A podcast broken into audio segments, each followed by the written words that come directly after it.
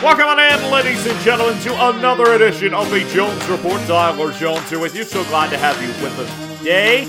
Coming up on today's show, going to be joined by Tucker Franklin of the Arrowhead Report from Sports Illustrated. We'll be talking about the Chiefs matchup with Chargers this week and looking ahead to the postseason. Should be a great conversation when Tucker joins us coming up later on on today's show.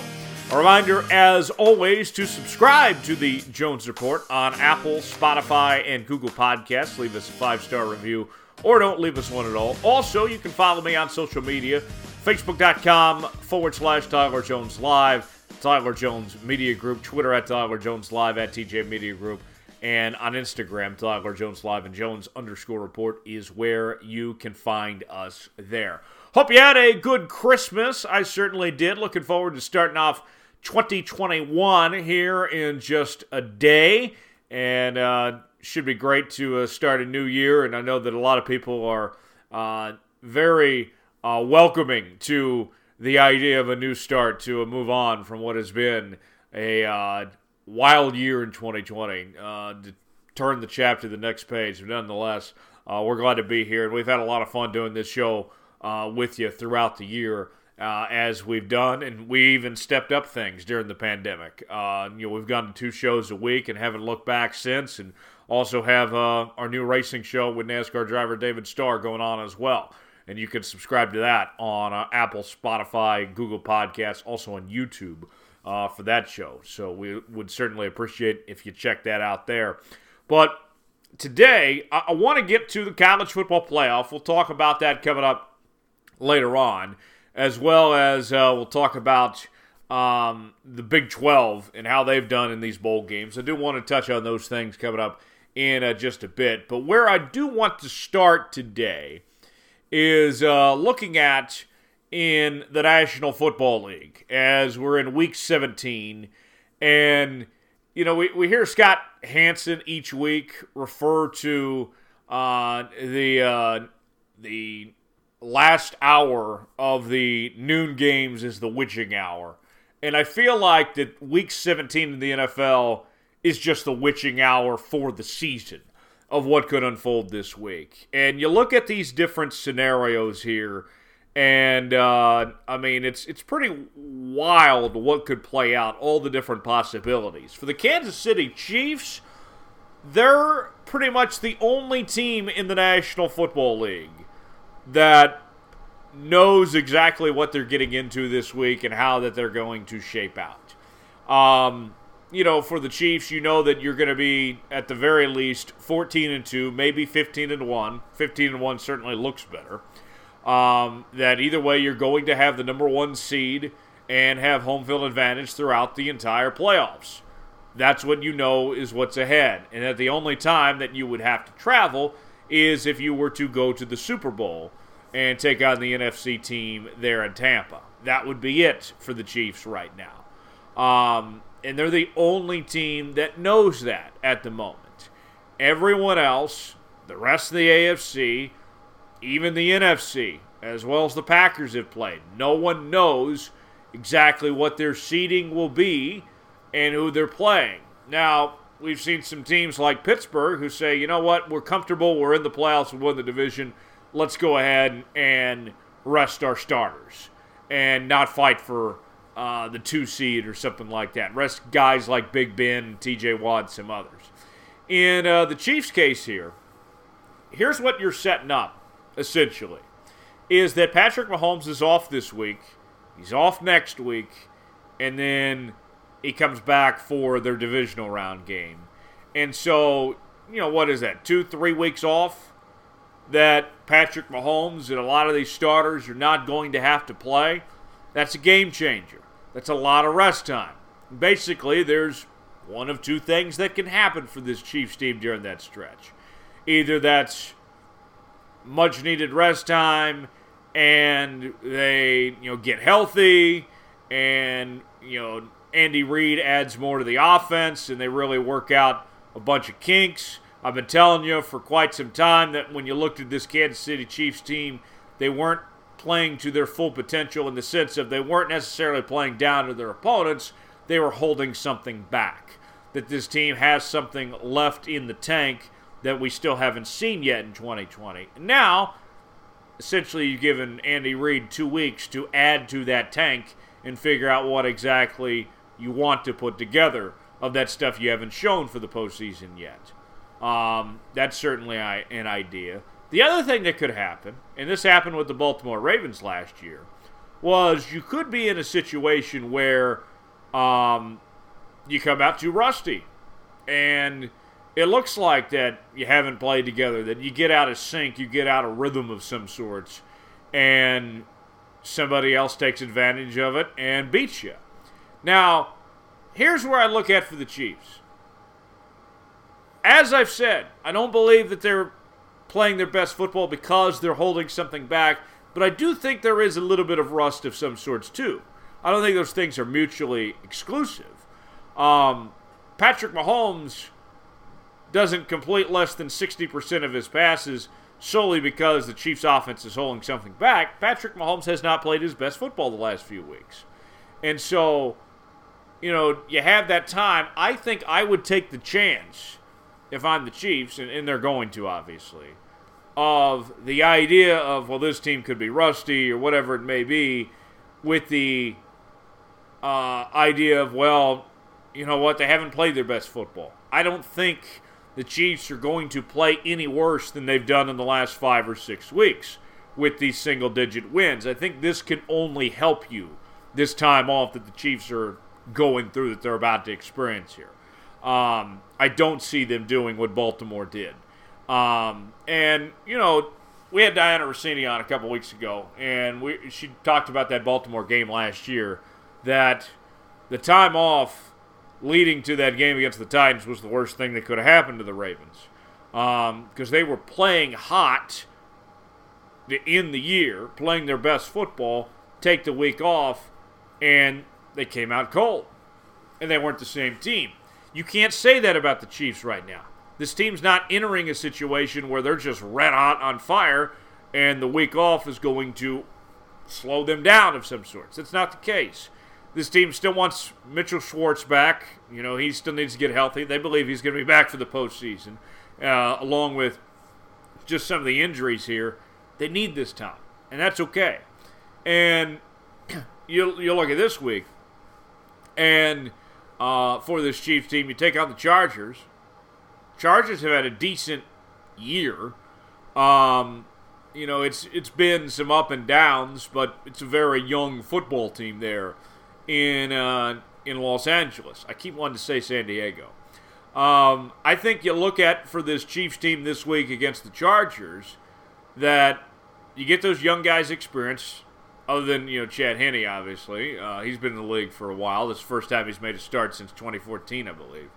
Um, but you know, get those guys like L'Jarius Sneed and some of these others more that game time experience you know, playing against a decent opponent that took you to the wire back in week two, and rest your guys, get healthy, that sounds fine to me, and, and figure things out from there. I think this is a week where those guys scout the Chargers pretty heavily. Um, you pay the attention to those guys because you got to be ready next man up when it comes playoff time. Um, if there's an injury of some sorts, now you've had that moment, you know what it's like on that stage uh, to play so. That's what this week's about. Uh, I'm not putting a whole lot of stock into the Chargers game. Not going to be in the end of the world if this team loses. Uh, you know, it just really isn't. Um, and so that's what I look at with the Chiefs right now is this week doesn't mean a whole lot. You're just getting game experience for your young guys. And then the other caveat to that um, is that the idea of this team being hurt momentum wise, there, there's not a whole lot of momentum right now. They're going to be okay.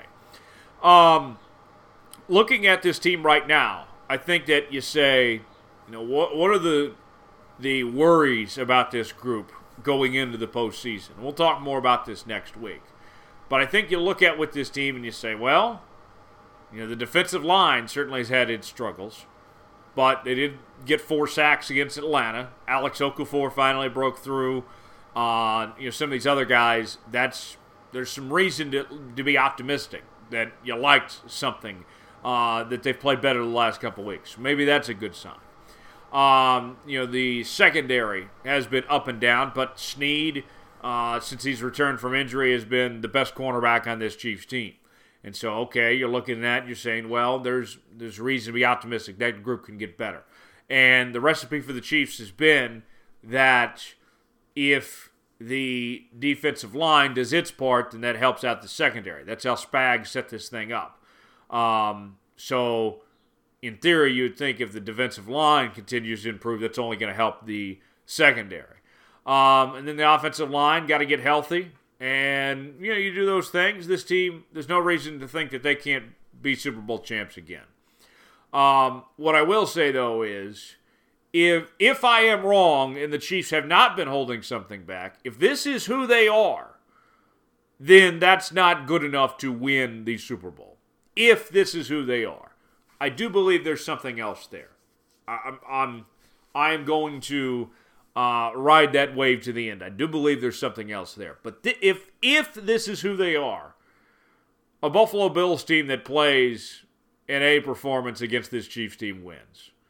Um, you don't even get out of the AFC like that. Um, the Packers play an A performance, they win. The Saints play an A performance against this group, they win. Remember, Drew Brees was horrible when the Chiefs played the Saints a couple weeks ago.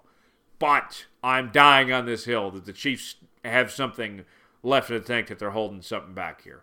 The MVP is Aaron Rodgers. That's fine. That's not the end of the world. It's an award.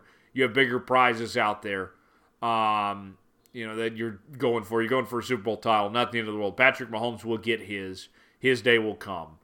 Um, but that's kind of where we're at with this Chiefs team right now. Is that you have some, you know, areas of that you look at, you know, those those few things, and the million dollar question. I think what just comes down to for this postseason is, um, do the Chiefs have something less that, left that we haven't seen? And I think the answer is a resounding yes and that's going to be the key for this team. So that's where I'm looking at with this group right now. Let's go around the rest of the National Football League. And uh, with Week 17, they, they changed this up a few years ago where you don't have anybody playing on Monday Night Football, and you don't have anybody playing like a Saturday or a midweek game of some sorts, and it's all divisional games on Sunday. Um, so it all is going to play out pretty quickly. We are going to know who's in the postseason and who's not by Sunday night, and that's just going to be it. And um, looking at these games, let's go. Let's first go over those scenarios that I teased uh, earlier. So here's how this ultimately all plays out here.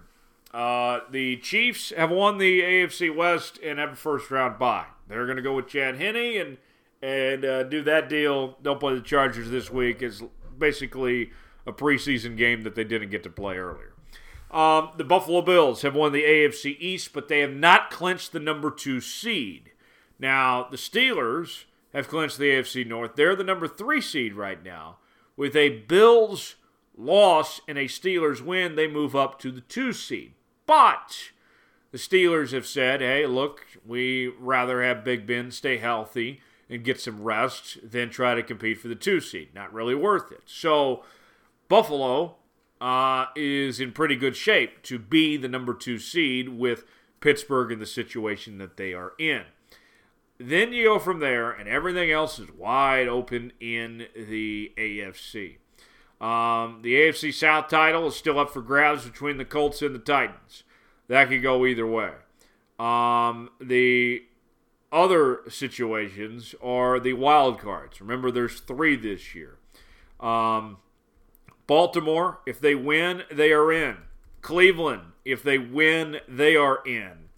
Indy, in order to get in, they need either they need a win and a Tennessee loss or tie uh, to get in. In their case, so they need some help. Miami, they need a win and they're in. Tennessee needs a win, and they're in. Um, and uh, so that's how it plays out in the AFC. Basically, um, you know, everybody controls their own destiny except the Indianapolis Colts. Now, here's the NFC playoff picture. No one has clinched home field yet.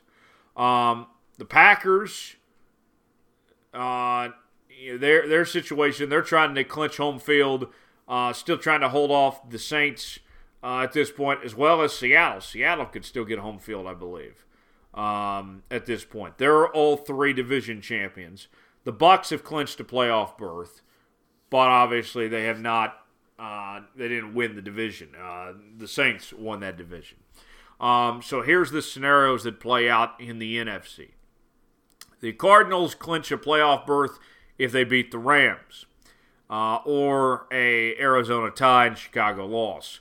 The Bears clinch a playoff berth if they win and an Arizona loss, um, or a tie and an Arizona tie.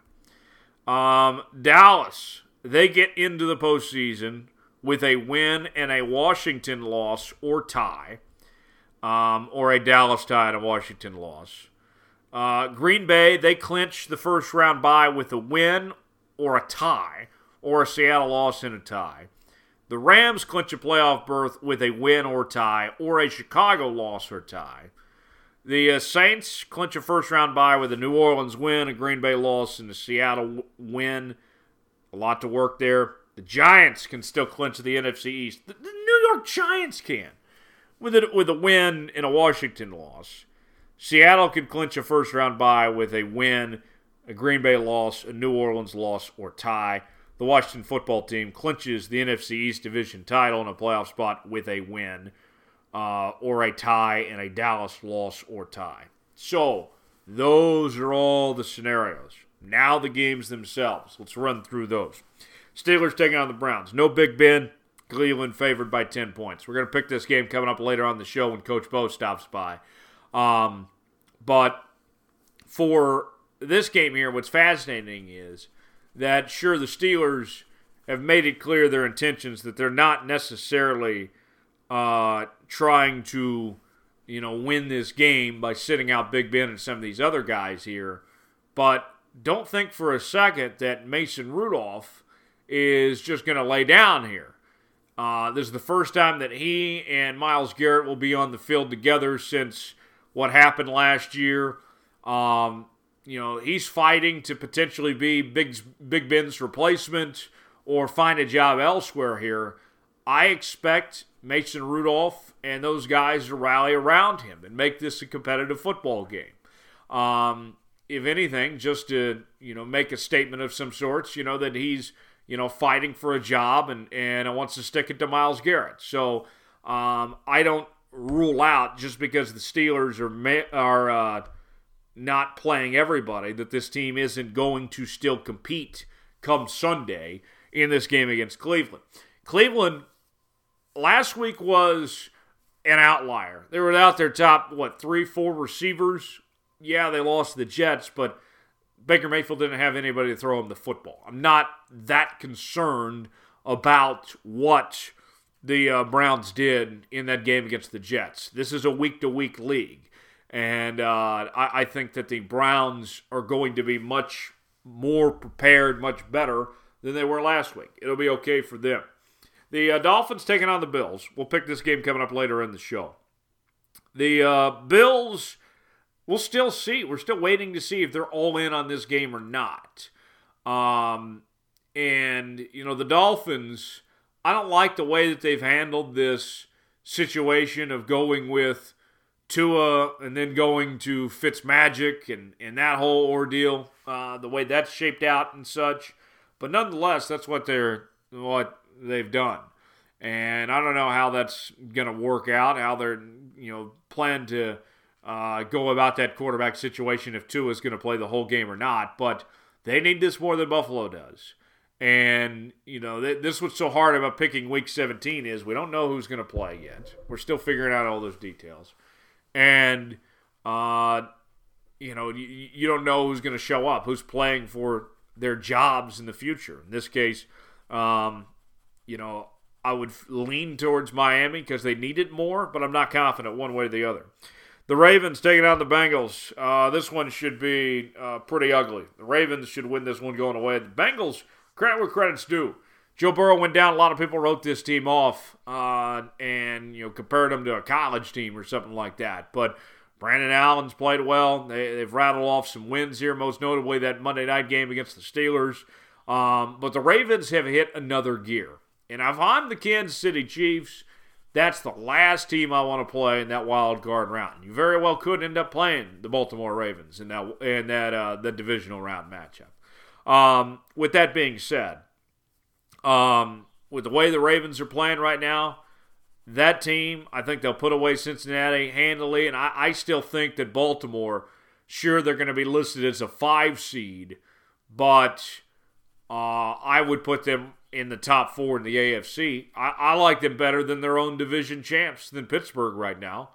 Um, and I think I like them better than Tennessee or Indy. Uh, realistically, I think Baltimore, you can make a case as the third best team in the AFC right now. So I would stay. I would not want anything to do with playing Baltimore in uh, that opening round of the playoffs at this point. Um, the Vikings taking on the Lions. Uh, meaningless game. I guess they're just playing for draft positions and such uh, in that one.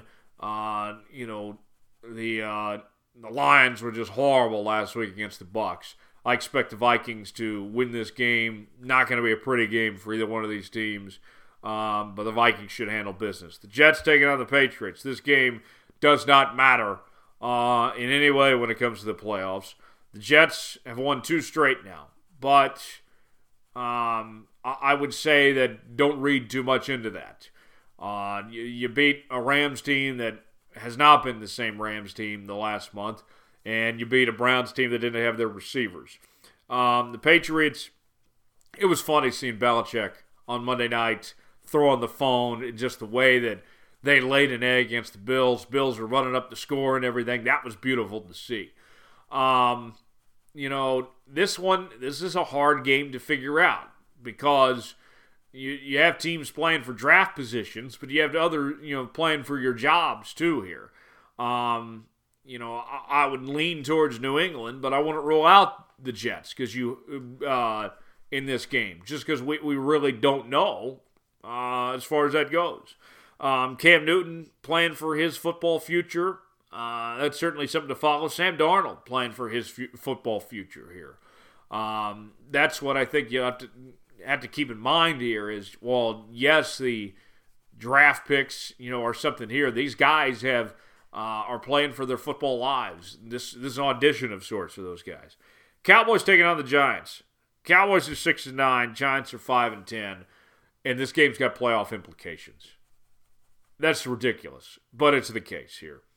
Um, you know, the Giants, this team had a bit of a nice stretch there where they beat Seattle and looked decent. Um, but they're back to who we thought they were. Dallas is playing some better football with Andy Dalton.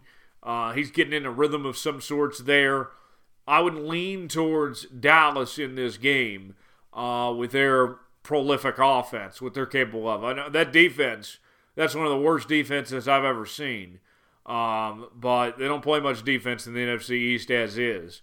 Uh, I, I, would lean towards Dallas to take care of business there uh, against the uh, New York Giants there in uh, New York. But it is the uh, the Cowboys, so you can never count out that they'll find ways to screw it up.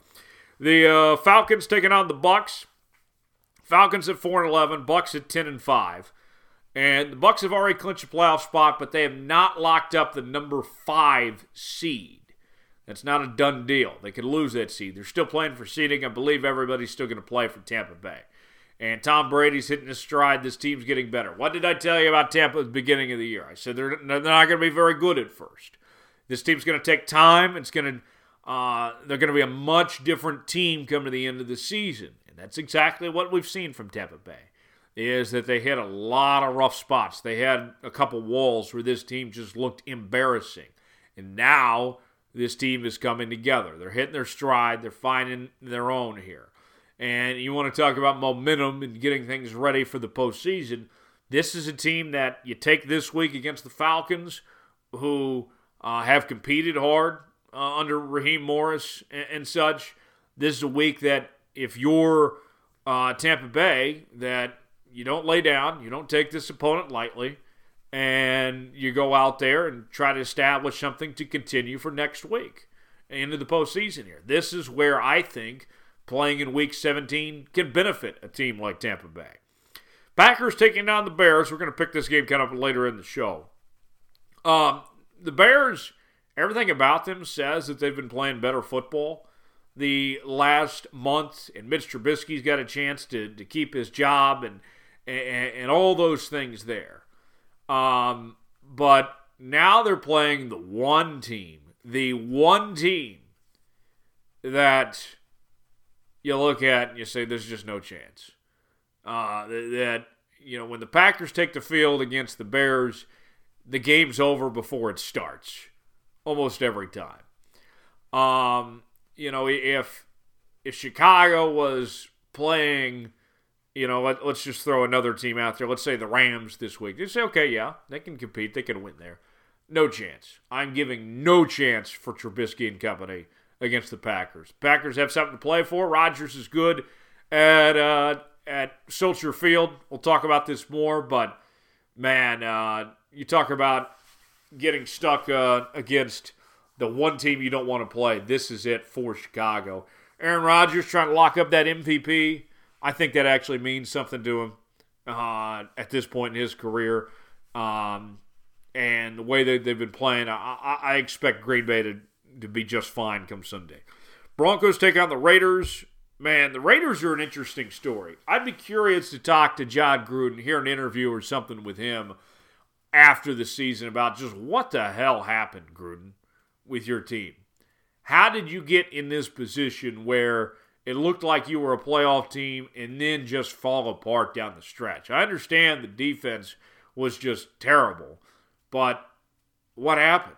Are, you, are they going to keep Derek Carr? What, what on earth has gone on with this Raiders team? It just makes no sense how this team has fallen apart.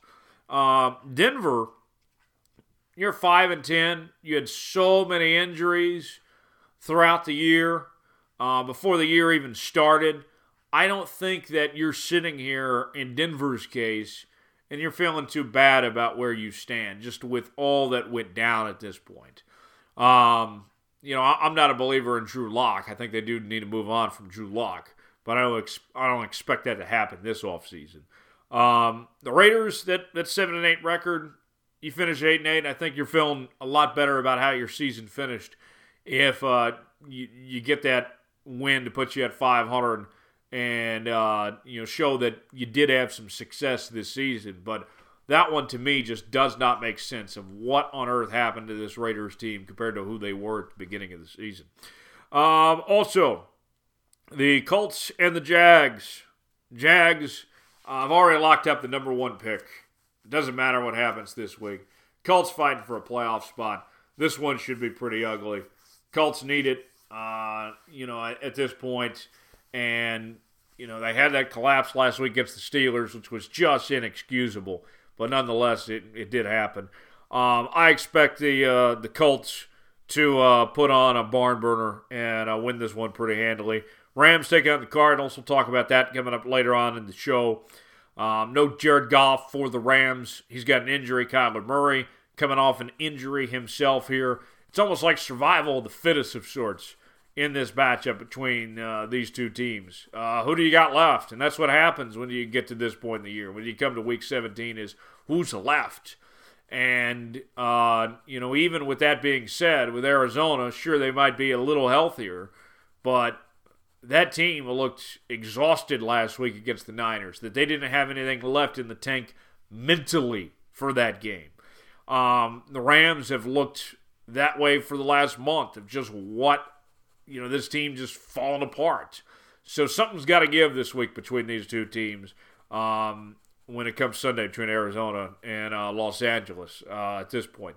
And, and, I think the best case scenario you're hoping for the Rams without having Jared Goff is that your next option gives you a spark of some sorts.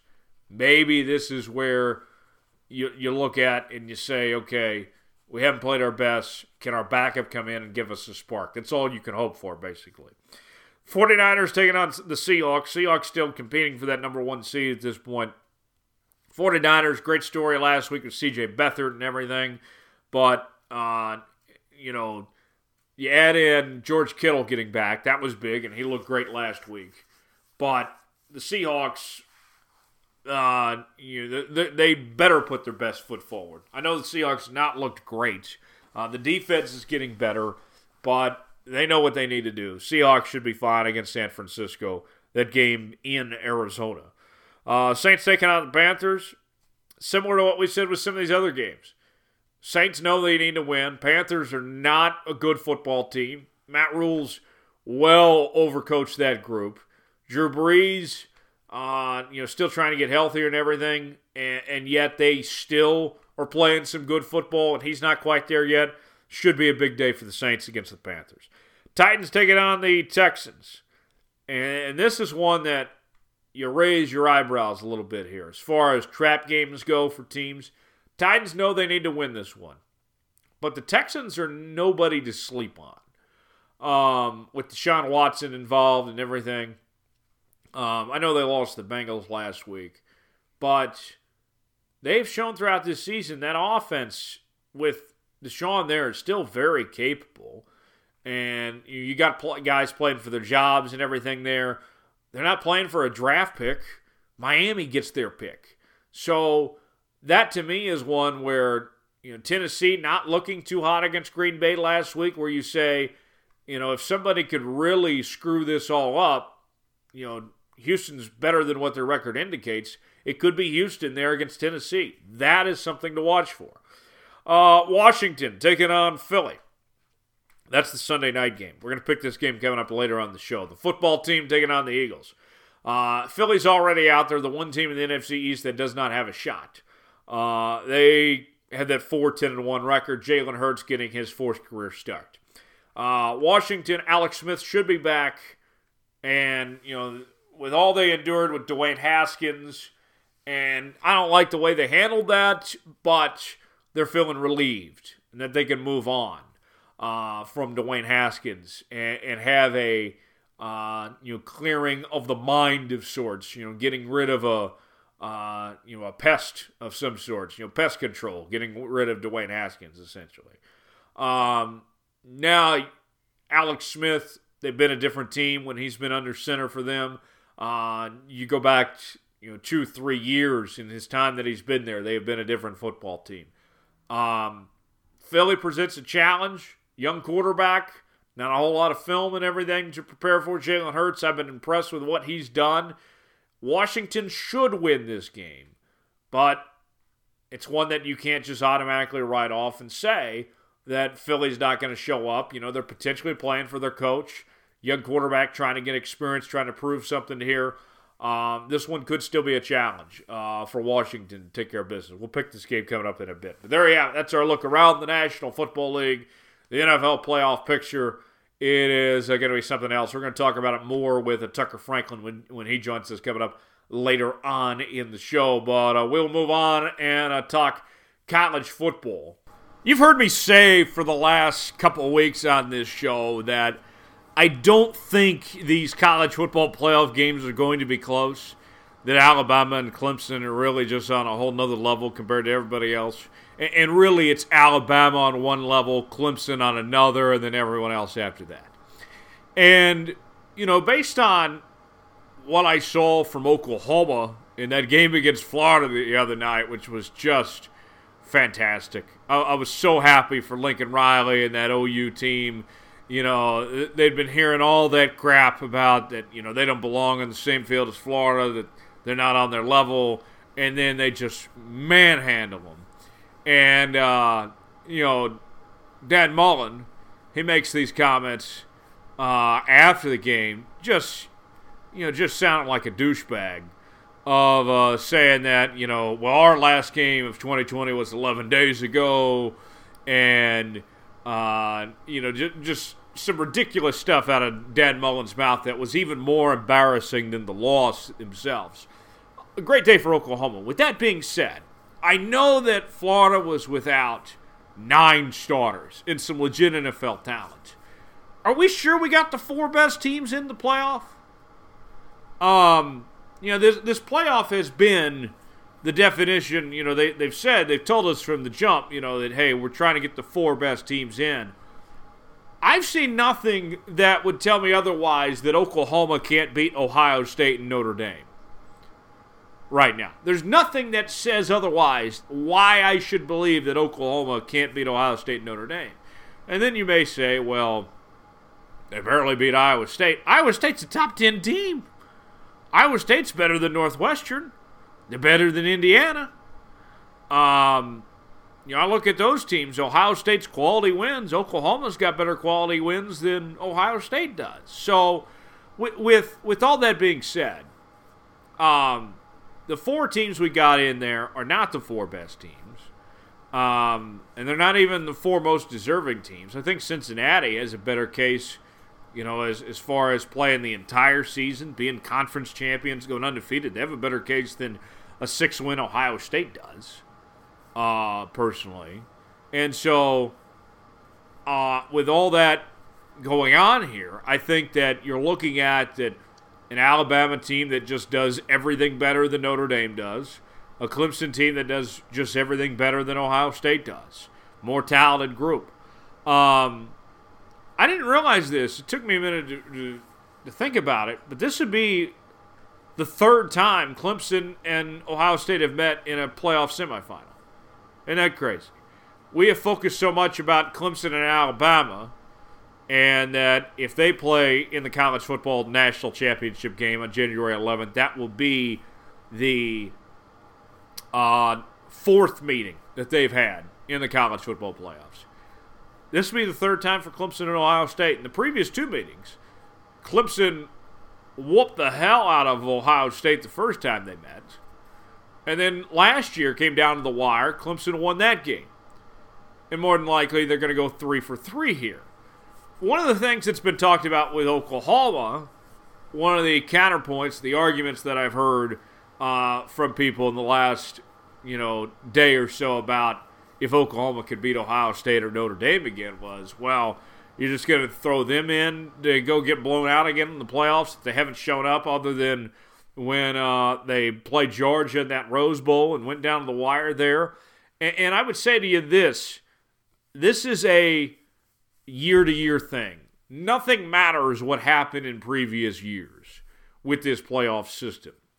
And, you know, when I say that Clemson is going to have their way with Ohio State and Alabama is going to have their way with Notre Dame, doesn't have anything to do with what I've seen the last few years with those programs. It's what the where these teams are at right now. And you saw what Clemson did against Notre Dame. The way that Alabama's been playing all season long, this offense is the best offense we've ever seen at Alabama under Nick Saban. It just has the writings of the wall and has nothing to do with what's happened previously. In fact, with Ohio State, if I'm going to go on name brand, and name brand recognition. You look at Ohio State and you say, well, this is a team that wins the Big Ten every year, that uh, has an NFL quarterback in Justin Fields, and you know a lot of talent around him. Trey Sermon, some of these other guys that get you know uh, legit defense, you know all these things. You would say, well, on paper, Ohio State looks like uh, you know they can compete, but and and based on history, you would say that you know, hey, this is a legit program. They they won the first ever college football playoff national title. But what have you done for me this year? Ohio State has not been impressive this season. Uh, Notre Dame has not been impressive down the stretch with what they did against Clemson in that ACC championship game. I cannot look past that. Now, there there is one thing, an an outlier that could change everything for Ohio State. Um, you you want to talk scenarios and such here. One advantage that they have compared to the other four teams, and I think it's an advantage, but ultimately it might not be an advantage, and that is uh, the fact that with their six games, you could argue, well, they're fresher. That You've had 11 day, you know, 11, 12, 13 days to prepare for Ohio State. Your bodies are fresh. You've had less, uh, you got, you know, less wear and tear and sorts. That's the one thing that I think for Ohio State that we don't know about. And one thing I've said that, you know, it's been consistent throughout this show is, uh, you know, the progression of these teams, how much teams change throughout the season.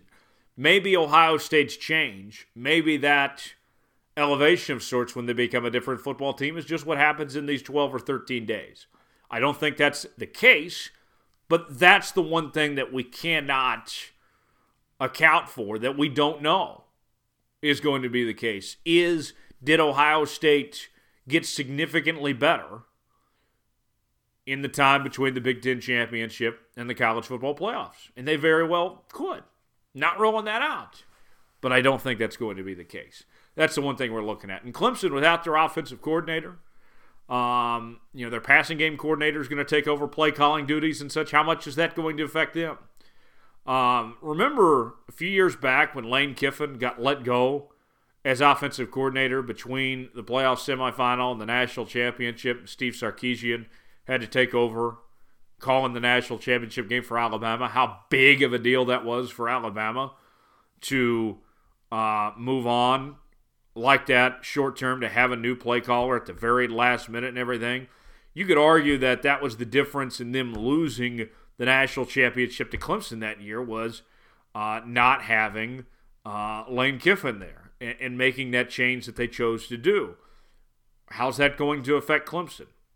I would think that it won't affect them because I do believe they are significantly better than Ohio State, but in actuality, we don't know what that effect is going to be. That is going to be something we're going to have to find out come game day. So, Clemson, Ohio State, the much more interesting game with the unknowns of how Ohio State have they gotten better, significantly better in that stretch of 12 to 13 days with uh, you know growing as a team, being uh, older as this year has gone along and such, and, and adapting and growing have they made that? Uh, you know, they've said Ryan Day says full strength is a flo- floating target.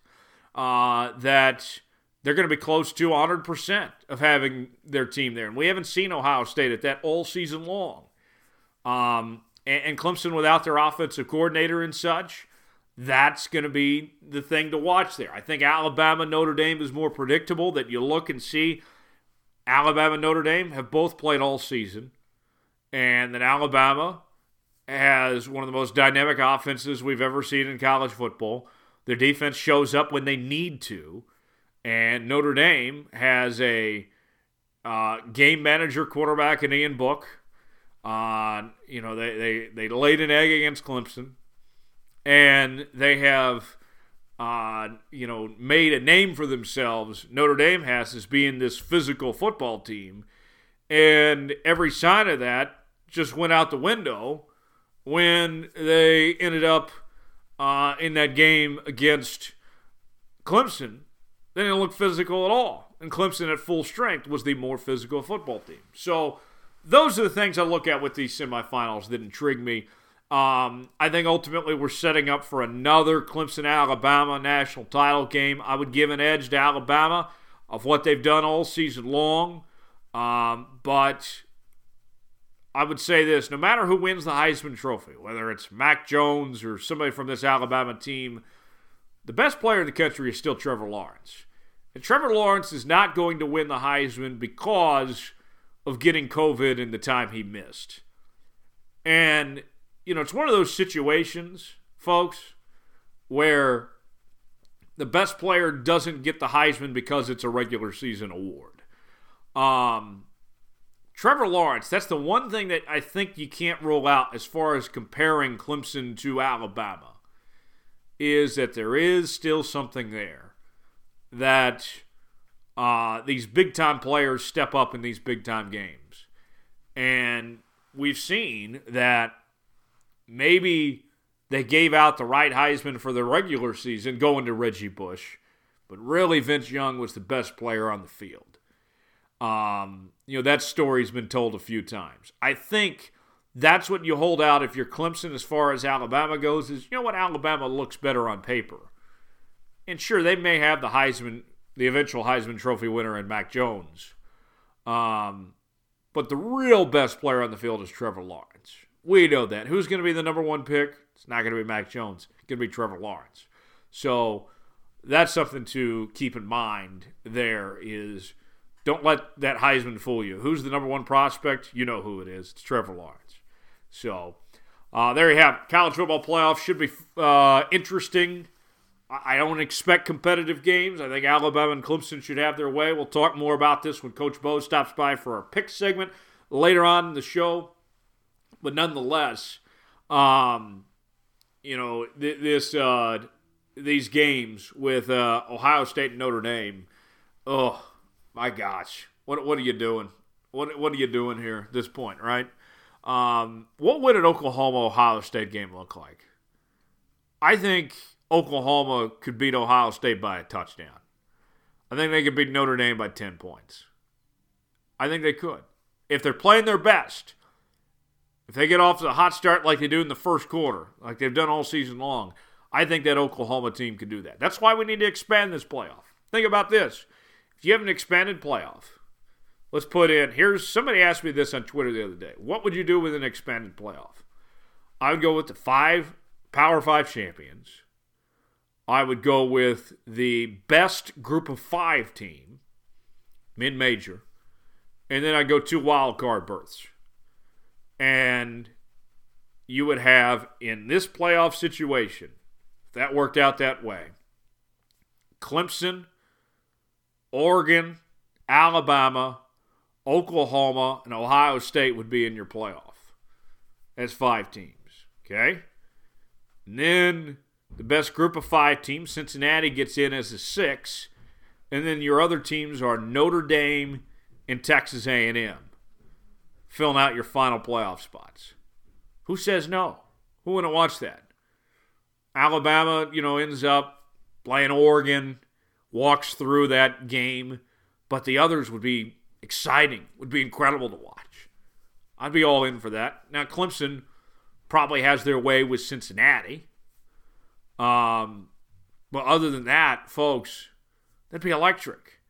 And we could see if, you know, that Oklahoma team, who I think is really good right now, I'm looking at next season. I think Alabama and Oklahoma are going to be the teams to beat next year. Um, what if Oklahoma gets that chance against Ohio State and Notre Dame to say, you know what? Uh, playoff time, here we are. We are a better team than what we were this beginning of the season college football is such a sport is changes so much from how much teams grow. I think that would be the better way to show how much a team has grown by expanding the playoff a bit. Um, you know, the BCS, I hated the BCS at two teams, but the way that this season has gone, I think four is almost worse than a two team system. Because we can tell you going into this weekend, yeah, Alabama and Clemson are the top teams. They're going to play for the national championship. They'll get it over with. It almost feels like we're kind of wasting our time at four. But if we go to eight, then we can really prove something that, hey, you know what? Notre Dame and, and uh, Ohio State, there's a better option. Somebody that could actually pose a better challenge to Alabama or Clemson than maybe those two teams. Maybe so. Anyways, with that being said, Tucker Franklin going to join us. We'll talk Chiefs and uh, get his thoughts on uh, their postseason, how that all stacks up later on in the show. Got our pigskin pick'em. Brian O'Connor, O'Connor Advisor, going to stop by and join us. Look forward to that. Stay with us as we roll along here on the Jones Report. Joining us now on the Jones Report this week from the Arrowhead Report on Sports Illustrated, covering the Kansas City Chiefs. Also, the host of the Roughing the Kicker Chiefs podcast. It is Tucker Franklin making his debut on the show this week. Tucker, appreciate the time. Thanks for joining us, man. Yeah, Tyler, I've been waiting for your DM to ask me to come on the podcast. I'm a big fan of the show, and I I really enjoy what you do. Even though, admittedly, I am a Mizzou fan, I do enjoy what you do. hey, hey, I appreciate that. Had to uh, just by coincidence happen to be wearing a KU shirt today, but nonetheless, Tucker, uh, tell us about your background. You mentioned you're a Mizzou fan. Uh, you've been mm-hmm. covering the Chiefs uh, a while now. Uh, tell us how you uh, ended up at SI there, man. Where, what's uh, what's your story? Yeah, so I started at Northwest Missouri State University. I guess we're going to take it all the way back there because it's not that long ago for me. I'm only 22 years old, first off, and I graduated in December of 2019. So about a year ago, I graduated, and I had a full time job at that point at the Maryville Forum, a daily newspaper up there um, in Maryville. And you know, I was working there, and and then I got laid off due to the COVID 19 pandemic, and and I was in talks with Joshua Brisco, who does Arrowhead Report with me, and I was actually his intern during the summer before I took the full time job at in Maryville, and we were talking about, hey, you know, what's he got out, out approached for this job at Sports Illustrated? They said he can bring somebody on with him. We were talking about it, and it just so happened that right place, right time, I guess, in terms of timing and everything with the with the pandemic going on and and me getting laid off and then just really kind of falling. I just kind of fell into this job right here. Now uh, we cover the Chiefs for Sports Illustrated, do the best we can with what we got. That's great, and uh, you guys do some fantastic work. Been following along. Appreciate that. Uh, the uh, last several months, and uh, definitely excited to see what you guys do from here. You mentioned you went to uh, Northwest Missouri State. That's some mm-hmm. championship football that uh, you saw there uh, at uh, Northwest Missouri State the last few years. Yeah, championship football and championship basketball. Can't forget about that yeah. basketball team. They are a very salty program, still pretty good. Probably would have won the national championship last year, if you know, barring no pandemic. Um, they looked very primed for another run. I thought I think they just tweeted something out what, before the podcast before we hopped on here. I saw something that they're like 35 and one or something insane like that. Maybe like 105 and two in like their last 107 games, which they've been playing out of this world. They're such a good basketball team. Ben McCollum's a great basketball coach up there. And you mentioned the football team. You know that that the freshman year when they won um, the football and basketball championship. That was my freshman year at Northwest. So oh, wow. um, I got a good introduction to the Northwest culture up there and see how the Bearcats operate with a couple of national championships. So yeah, it's a Maryville's a small community. It's a small town, but man, it's tight knit and it's basically all centered around that university. That, that's too cool. Glad you had a great experience and uh, got to see some great teams there. Northwest certainly mm-hmm. been the standard in uh, D2 in uh, that MIAA. Uh, Tucker, let me ask you, starting out about the Chiefs, this team, they already locked up the uh, number one seed in the AFC, that 14 and 1 record. What's your uh, thoughts on just where this team's at right now. I know that they haven't necessarily played their best football or maybe what they're capable of of sorts, but they're mm-hmm. still winning football games here. I mean, the I, am hearing all these folks, all the overreactions, the concerns, and such. I'm like, we, we haven't seen them at their best, and I feel yeah. like they're holding something back here. There's there's no reason to worry. What say you as far as what you think of this team right now? It seems like there's two camps, right? If you get on Twitter, you seem like you're in the camp of okay, the Chiefs are 14 and 1, there's nothing to worry about, or you're in the camp of the Chiefs aren't playing very good football right now, and that's something to worry about. And I'm somewhere in between because the Chiefs haven't played very well in the last seven games. They won those seven games by one score. The Chiefs have done a good job of spinning that into, well, we're just good at winning close games. And I think that that's a fair and valid argument. I don't think that that's anything that, that against the Chiefs but they're in these close games that they should be, like the Broncos, uh, the Panthers. Uh, they've got they're beating teams by one score. The Falcons, yes, they're beating teams by one score. They should be beating by multiple scores, and you would feel more confident in this team going into the playoffs if they did beat these teams by multiple scores. So it's one of those things where the conversation of resting starters is coming to the forefront now in Week 17 but do you sit them? Do you want the Chiefs to get a little bit more confidence going into uh, the playoffs, or do you sit them for injuries? And uh, that's a question I've been kind of wrestling with this week, especially on the podcast, as we've been talking about. Hey, do you, do you want the Chiefs to kind of get into a rhythm before the playoffs, before they have uh, really three weeks off um, uh, without a game, or do you just sit them? Do you just let them rest? Because at this point in the season, you know, the NFL is a game of attrition, and having three weeks of rest is going to be a, a, huge benefit for this team. So it's one of those things where I'm kind of on both sides of, yeah, the Chiefs are 14 and one, and they're still a good football team because they're winning games. 14 and one is an amazing record. This first time the Chiefs have ever been doing this in their history, which they have a very rich history. And the first time to be 14 and one is not something to,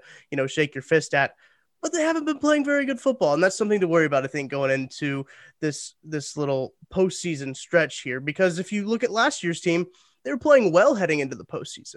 Now it seems like they're kind of on a downturn heading into the postseason, and I guess last year that didn't really matter because they were down 24 points in the first quarter to their opening round team in the playoffs. So uh, we'll see how that goes. Right, right. Well, and that's how I look at it is that this team can uh, flip a switch at any time when they need right. to kick it up a notch. I've said for all season long, this team is playing at about 75 to 80% what they're truly capable of. And I think we've mm-hmm. still seen it that Andy Reid hasn't shown everything at this point. You mentioned the situation of whether you should sit the starters this week or not. The offensive line's been banged up all season long. You're hoping to get Mitchell Schwartz back for the playoffs. To me, that's an easy decision. Go ahead and let some of those younger guys, uh, you know, get some playing time. And you, this week does not matter. I, I, don't see how that would be a difficult decision. Uh, what What do you think Andy Reid's going to end up doing?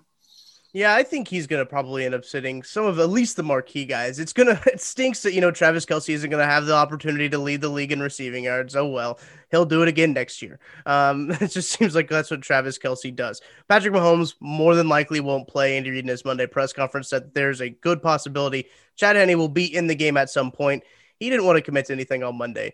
By the time we hear him later on in the week, I'm sure we'll hear that Patrick Mahomes will more than likely be inactive for this game because you don't want to run the risk of you know him getting hurt because as you mentioned the offensive line's been banged up he's been taking some hits so the less hits that he can take heading into the playoffs the better in my opinion we probably won't see Tyreek Hill. We probably won't see Tyrann Mathieu, Chris Jones, Frank Clark. All these guys need to rest up. The whole linebacking core is hurt. You know, you had all three of the starters out on Sunday. So you got a bunch of young guys in there at, at linebacker. And I'm with you. I think it's good to get these young guys playing time. Valuable. Like, this is NFL game time for these players who a lot of these, uh, most of these rookies, all of these rookies really did not have an offseason, a proper offseason. So, what better to get them acclimated to the NFL play than playing in week 17 in a game that really doesn't mean anything in the grand scheme of things, more like a glorified preseason game?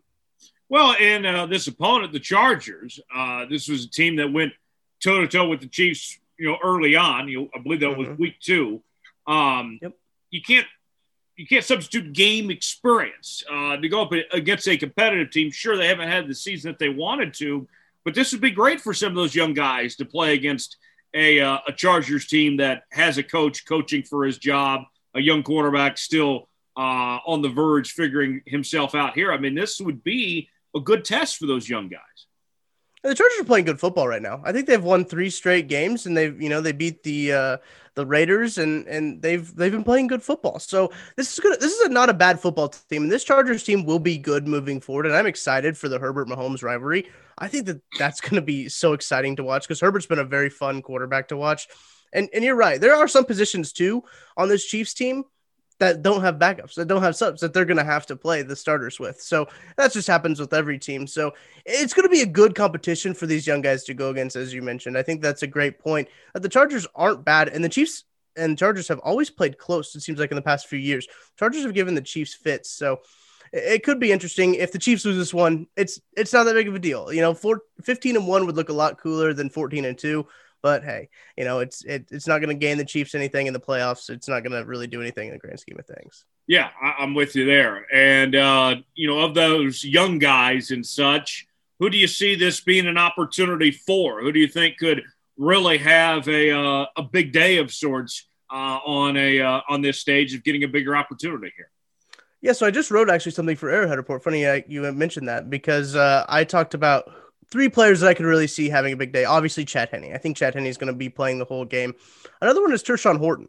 Uh, we've seen him play in 49% or more of the snaps in the last five games, I believe. So he's been getting some playing time, but with Chris Jones out, more than likely he's going to be in there the whole game. And he's been playing well in the pass rush. He's got a quick first step. He looks good in the pass rush. His run fits aren't the best that's the same thing with Chris Jones. I see Tershawn Wharton as kind of a mini Chris Jones. So I like how he's developing. This could be another chance for him to really show his skills heading into the postseason. And I really like that. Another guy, not really a young guy, but Byron Pringle. I think Byron Pringle could have a pretty big day uh, on Sunday. With if you're thinking about Sammy Watkins, he's got a soft tissue injury in his lower body. Stop you, stop me if you heard that before. Um, but um, then you have Tyreek Hill has dealing with a hamstring issue. Those two guys will more than likely be inactive. Soft tissue injuries, if you rest them, they're going to be fine for the playoffs, especially when you have three weeks like the Chiefs do. So those guys will more than likely rest because to get healthy. And then you got Byron Pringle, Mecole Hardman, Demarcus Robinson, essentially is that wide receiver core. Byron Pringle could see a huge day. I, am not sure who you know Henne likes to throw to. We don't see Chad Henne all that often, but um, Byron Pringle is a solid X wide receiver option, and I think that he could have a big day on, on Sunday. Yeah, yeah. Get out that Chad Henne Hennessy uh, and join in on Sunday. See how that unfolds.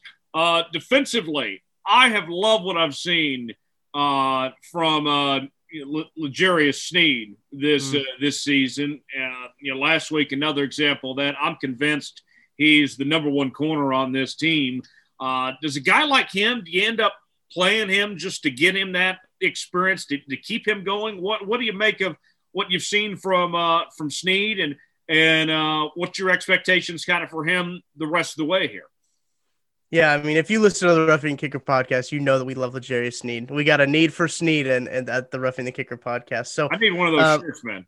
Yeah, we got we got them out there. bit.ly slash RTK shop. You can go get you one. Uh, sorry to plug my merch on your shop. It's just oh, like yeah, a, please do plug it it's, all. It's yeah. Yeah, it's it's just a habit at this point, I guess. Joshua Brisco's taught me well, but um, like uh, so legit back to L'Jarius Sneed. Um, I really like his prototype as a player. His versatility to play in the inside and the outside. It's been about a 50-50 split this year. Um, Craig Stout got me those numbers. Uh, he actually got Jordan Foote those numbers, who wrote an article about L'Jarius Sneed. Um, very encouraging to see what we're seeing. Now, the Chiefs have been burnt by cornerbacks before, right? With small sample sizes. Uh, but uh, L'Jarius Sneed just feels different because of his versatility. The Duke played safety for most of his college career. Then he comes to the NFL, he plays outside cornerback, hurts his collarbone, comes back, plays inside nickel cornerback. So I it's his versatility is so good. He reminds me of Tyrann Mathieu, honestly, with his play style, his pass rushing ability. PFF graded his pass rush as an 80. So he's a very high level pass rusher from a cornerback position. And really, if Tyrann Mathieu sits out, maybe you see L'Jarius Sneed in that hybrid safety role. He can do it um, because he's shown the ability to play in so many different levels in this Chiefs defense. Steve Spagnuolo really likes him, which is interesting about Spags because Spags doesn't really like rookies in his defense, but he really loves Jerry Sneed and Sneed's versatility that he brings to the table. And while the sample size is small, he was on the injured reserve for quite a bit. Um, I could see him playing on Sunday just because he was on the injured reserve, didn't get a full 16 game season, and that probably will play into it. But if you look at his sample size, I think that he's just too good at too many things for us to be worried about the sample size. I think you should be aware of the sample size, but I don't think it's going to be really a, a big factor moving forward. Yeah. I was looking back at all the Chiefs' history of fourth round draft picks and mm. the ceiling for this guy. We're talking about him potentially being one of the best fourth round draft picks the Chiefs have ever made in right. the history of the franchise, which I know that sounds crazy to say with – just how early on it's been. But it's amazing how productive that they've got this guy that that no one was talking about was completely off the radar. I'm I'm amazed what Veach did to, find this guy in the fourth round like that. And I was talking about on on actually yesterday's podcast on, uh, on Tuesday. I was talking to our draft analyst Jordan Foote when the, when they drafted him. I said, "Who is this guy?" And he's like, "You know, I, I really like this guy. He's good. He's versatile." But I'm like, I don't. I've never heard of who this guy is. That a Louisiana Tech? I don't watch Louisiana Tech football on a Saturday. Right and and so I was surprised that they took him, but I think this just this just shows how good Brett Veach is in the drafts in the late rounds. Number one, how good he is with undrafted free agents when you look at Tershawn Wharton, and how good he is in the scouting department. That they, they, found both Tershawn Wharton and L'Jarius Sneed, and were able to pick these guys in the later rounds and undrafted in terms of um, Tershawn Wharton. So the the stock for Brett Veach is very high, and if he doesn't win Executive of the Year, there's something going on on the inside. I think. Yeah, an inside job of sorts. Uh-huh. he doesn't get that done. Um, looking at this uh, this postseason for the Chiefs, you know, it's a different format this year with seven right. teams out of each conference making it in. The Chiefs are going to be the only team in the AFC that has that first round bye. Of those potential first matchup opponents, who is the team that maybe you don't want to play the most? I'm leaning towards Baltimore here. What say you as far as uh, a, matchup maybe you don't like or two for that opening round? Yeah, that's a good question. Something honestly I've been thinking about a lot. Baltimore is one of those teams where, you know, the Chiefs have beat them three times, and you get once you beat a team three times, you get a little weary of them, right? You're like, okay, can we beat them four times? Can we beat them five times? That's something that you you want to raise your eyebrow at. So Baltimore is obviously the team I kind of stray away with. The Colts, I think, are some a team that's kind of scary. We've seen Patrick Mahomes not trust his interior offensive line very well. In the Falcons game, he wasn't really setting his feet on throws. Interception, he was kind of a fadeaway throw in, in the end zone there. But DeForest Buckner for the Colts is a very good interior offensive defensive lineman, I should say, and he could wreak havoc on this Chiefs offensive line. Um, that scares me. Um, other one, the Browns. The Browns are another team that I'm just like kind of iffy about because the Chiefs don't really see them very often. And Baker Mayfield, you never know what you're going to get from that guy. You could get a really bad game. You could get a really good game, and depending on what game they play, they could be uh, scary for the Chiefs. But honestly, the really only team that I'm worried about in this AFC playoffs is the Bills. If the Bills play an A plus game, they're going to beat the Chiefs. If the Chiefs play probably a B minus game or a B plus game, I think that they're the only team to the Chiefs that are a real threat for the AFC Championship. Um, and they've been looking good the past couple weeks. You know, they're on that uptick, and the Chiefs are kind of on that downslope. So it'll be interesting to see how they react with the with the two seed. They're more than likely going to get the two seed. It looks like Pittsburgh is going to sit Big Ben. Uh, Mason Rudolph, I believe, is the plan starter there. So it yep. doesn't look like they're trying to uh, get up to that number two seed. But it'll be interesting to see. And I don't really, it, it makes me anxious, I guess I would say, about make, facing the Bills because you can't look at that game in what was that, week six or seven um, against the Bills and say, okay, well, the Chiefs beat them, then that's okay. The weather was awful. The Chiefs ran the ball the whole time, which is very unlike the Chiefs. Uh, Chiefs offense and Josh Allen played a horrible game. So right. I, I, don't I don't know if it can be apples to apples in comparing that game because that team is a completely different than they did in that in that week in that week six game. Oh yeah, yeah. If we're talking a potential matchup between the Chiefs and the Bills come an AFC title game, I don't see any way possible you're having a Chiefs team that runs the ball 40 times for 250 yards again. That's just not going to happen. That's going to be a completely different ball game. You almost throw out the tape from the first matchup when you're scouting, getting ready for Buffalo because they're a whole different team here. I'm with you. That Buffalo team, with you look at the way Josh Allen has played as of late, playing at an MVP candidate level. Stefon Diggs has looked like one of the best receivers in the league this year. Um, I, I, like what they're doing, and McDermott uh, looks like one of the better coaches in the league too. I mean, that team is uh, is pretty dangerous. I, am with you there when it yeah. comes to Buffalo. Buffalo and and the Ravens to me, you know, I, I, know the Ravens haven't had the season they would have liked, but the way that they've played the last few weeks here, those are the two teams that that certainly pick my interest as you know the teams I, I'd want to stay away from anyway. Yeah, the Dolphins are another team. Even though the Chiefs did beat the Dolphins, the Dolphins played well against the Chiefs. And I think that if the Dolphins play well, if you know, depending on who the quarterback is, I guess if they feel like uh, Fitzpatrick needs to come in and throw some no look passes, I guess that they can do it that way. But um, the Dolphins, I think, are, are a good caliber playoff team in the AFC. Now they do still need to win and get in. That whole AFC situation of all these teams have to win, but for the Colts to get in, they need a, lo- a loss and a win it's interesting. Playoff scenarios just intrigue me so much. I don't know why. It's just all the moving parts around them and things that need to happen to get them to get in. But yeah, I think that Baltimore is another one of those teams where, as I mentioned before, you've already beat them three times. So like, right. at, at what point are they going to figure out what they're doing? Now they haven't really figured it out yet, but uh, that week three game I don't think is indicative once again of of how Baltimore is as a team. Oh yeah, Tucker Franklin from the Arrowhead Report from Sports Illustrated us here, the Jones Report this week. If you get to the Super Bowl and you face one of those NFC teams, uh, who who is the best matchup of those contenders for the Chiefs? Is it you know, Green Bay, New Orleans? Um, what say you as far as uh, the Chiefs go? Who do they? Obviously, you just want to get the Super Bowl anyway, but who right. would you like to face if you're the Chiefs uh, between some of those NFC teams? Who who matches up best for them? I'd have to think it's the Packers because uh, we saw them play the the Saints, and the Saints got a quick defense.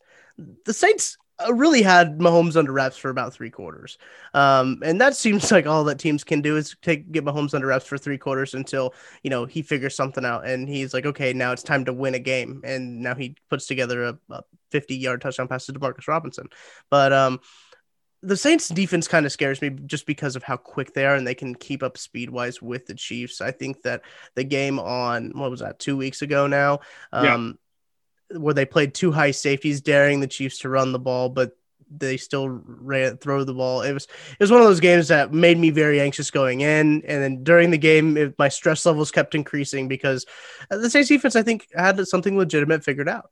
Um, but I think that the Packers defense obviously isn't as good as the Saints defense. So um, just looking at it from that perspective, obviously stopping Aaron Rodgers is going to be hard because that dude's played like the MVP this season playing at an, an all-time level, almost better than his 2011 season, which his 2011 season is regarded as one of the best quarterback seasons of all time.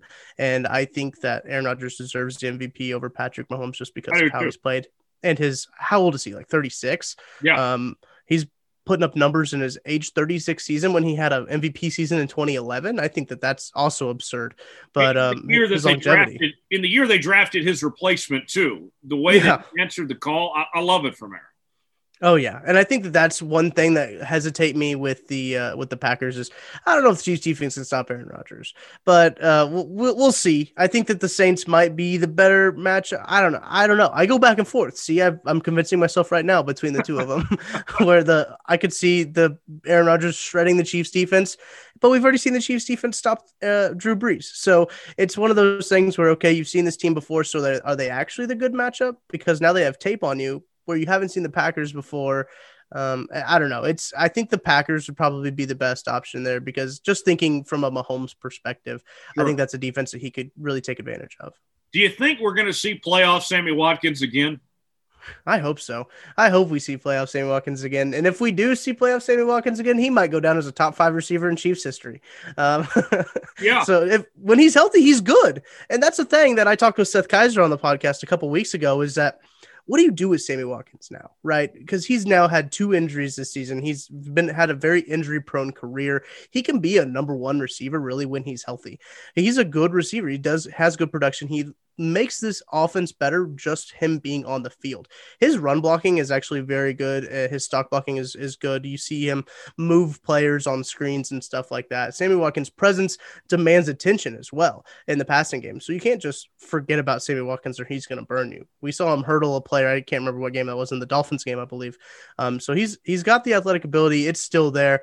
I'd really like to see Sammy Watkins come back because I don't think his price tag is going to be as high as you know the market value for him would be. I looked at Spotrac a couple weeks ago; it said it's going to be nine million, but I can't imagine that Sammy Watkins comes back for nine million. He really enjoys Kansas City. He enjoys where he's at. So I would like to see the Chiefs bring back Sammy Watkins. You know, it's going to be a reduced cap, so he's probably going to have to take a major pay cut this year.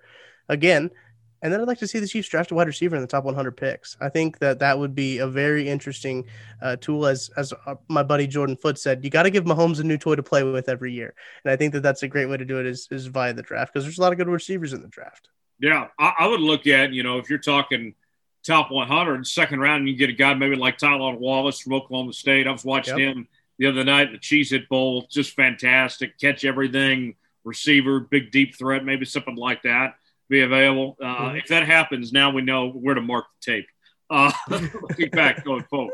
Um, but uh, but Tucker, that's uh, that that's interesting to, to, think about. If you know the rich getting richer with a Mahomes mm-hmm. for some more talent there as far as that goes. Defensive line, um, you know, has been a very interesting case study this year for the Chiefs.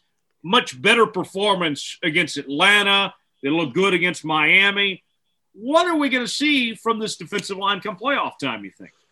It's a mixed bag, hasn't it? It's just been, you don't know which defensive line you're going to get. And I think it's really because that second D in spot hasn't really been too extremely consistent. Tanoh Kpassagnon hasn't really been able to get after the quarterback all that much. Mike Danna's come came back from injury and he's kind of getting some more reps in there. Um, so we're seeing him a little bit more but I think the Chiefs really do need another edge rusher in terms of the drafts. If we're talking about that, that's probably a need that a lot of people don't like to focus on or, or have been talking about, not necessarily that they don't like to talk about it. But um, I think it's one of those situations where you're going to need another edge rusher because you can't just you know take Chris or Frank Clark out of it. Frank Clark has been playing well. He had like zero pressures in like four games in the middle of the seasons, which was not a great uh, stretch for him. A lot of people were ready to crucify him, um, but now Frank Clark has played well. He's gotten some sacks. I think that we're seeing going to see his good true form into the playoffs here, and it seems like really with this Chiefs team as a whole when the lights are on, it seems like they're on. I don't like the whole comparison of oh they play down to their opponents because they're NFL players. It's an NFL game. Right. It's, they're going to be good. Uh, they're going to play. But I think that there is some proof to when the stakes are high, the Chiefs are going to play good. Uh, because it seems like every time this year, when it's been a high intensity game, a high stakes game, the Chiefs have gotten it done. Whether it's against the uh, Ravens on Monday Night Football, against the Bills, against the Saints, against the Bucs, you know, I went into the season, hey, if they split the Saints and the Bucs, this is going to be a good year, and they beat them both. So I mean, uh, I think that when the lights will be on, the Chiefs will, as you mentioned earlier in the podcast, they just they have this ability to flip a switch, and I think we'll see that kind of coming into this playoffs here, and really from this defensive line too. Yeah, it'll be great to see those guys uh, step up. In particular, Frank Clark, like uh, you mentioned there. A couple more before we let you go here, Tucker. Uh, in, in, the secondary, we mentioned uh, L'Jarius, how much he stepped up and such, but I, I got to say, I need to see less Dan Sorensen. This guy makes so many mistakes every week. Please, less Dan Sorensen, more Juan Thornhill. Do you think we could see more more of that, more Juan Thornhill down the stretch and less Dan Sorensen? What what is Spags going to do when it comes to that uh, the, the safety spots uh, here these next few weeks? Yeah, I'm with you there. Um, I'd love to see a little bit more Juan Thornhill. His ball hawking ability is really good. He should have had an interception in that Miami Dolphins game. That's just a weird scenario there where the ball went through his hands and through like Tyrann Mathieu's hands too for a touchdown. That doesn't happen if you do that play 10 times. That, that happens one time out of 10. But Juan Thornhill athletically is is a superior athlete to Dan Sorensen. No offense to Dan Sorensen, but Juan Thornhill is a, is a very good athlete. Um, he's having some issues with his ACL. I think he's it's a little confidence wise, um, and it takes a guy some time to get confidence back on a torn ACL. I think sometimes that he doesn't feel as fast as he used to be, and I think that Spags is aware of that. I think Spags is kind of um, easing him back in. I know it's hard to say in week uh, 17 that he's still easing back in, especially when he played 100% of the snaps early on in the season. But I think he he's getting eased back in, and that's why you're seeing so much of Dan Sorensen. But uh, L'Jarius Sneed kind of negates the three safety look right. Um, with his ability and his versatility, you don't get to see Juan Thornhill out there as much. You see more Dan Sorensen. But I'm with you. I, I wish I could see some more Juan Thornhill. That's probably something that's going to be a lot more last year. But as you mentioned with playoff Sammy Watkins, there's playoff Dan, Dan Sorensen too. Dirty Dan in the playoffs is an unrivaled force. So I think that um, Dan Sorensen is a very interesting commodity. I was arguing with uh, people on Twitter. There's a there's a good faction of Dirty Dan fans out there that really think that he is the best player on the defense. That think that he is a Pro Bowler.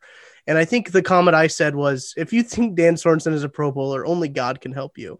Um, so he's not a top 88 player in the league. He's not a top 100 player in the league. He's not a top 200 player in the league. So I don't, I don't think, I don't see what people are saying. I know he's got 91 tackles, but um, Pro Bowl voting is not based on how many tackles you have. Um, and I would need to look up his missed tackle percentage because I feel like it's up there. It, feels like, and this is not factual, just a feeling of sorts that for every every good play, there's about five bad plays from Dan Sorensen. Yeah. So I, yeah, uh, I'd agree with that. oh man, please, Juan, we, we need to see you out there. No, no, no more Dan Sorensen, please. Uh, Tucker, before we let you go here, tell us where people can see all your great work. You got the uh, the stuff with the Arrowhead Report, the podcast, mm-hmm. got some merchandise and such too. Where can people see all that great uh, things you got going on, man? Yeah, so everything I write is up on arrowheadreport.com. That's Sports Illustrated's uh, affiliate site for the Chiefs. So we recently rebooted that up in April, and we got a pretty good uh, head of steam going, I guess, now headed into the playoffs. We've hit in our full stride. So you can find that at arrowheadreport.com. The podcast I do is a daily Kansas City Chiefs podcast. It's up on smarturl.it backslash roughing. And you can just find it wherever you find your podcast. Wherever you're listening to this podcast right now, I guarantee you, you can find uh, our podcast. Just search Roughing the Kicker.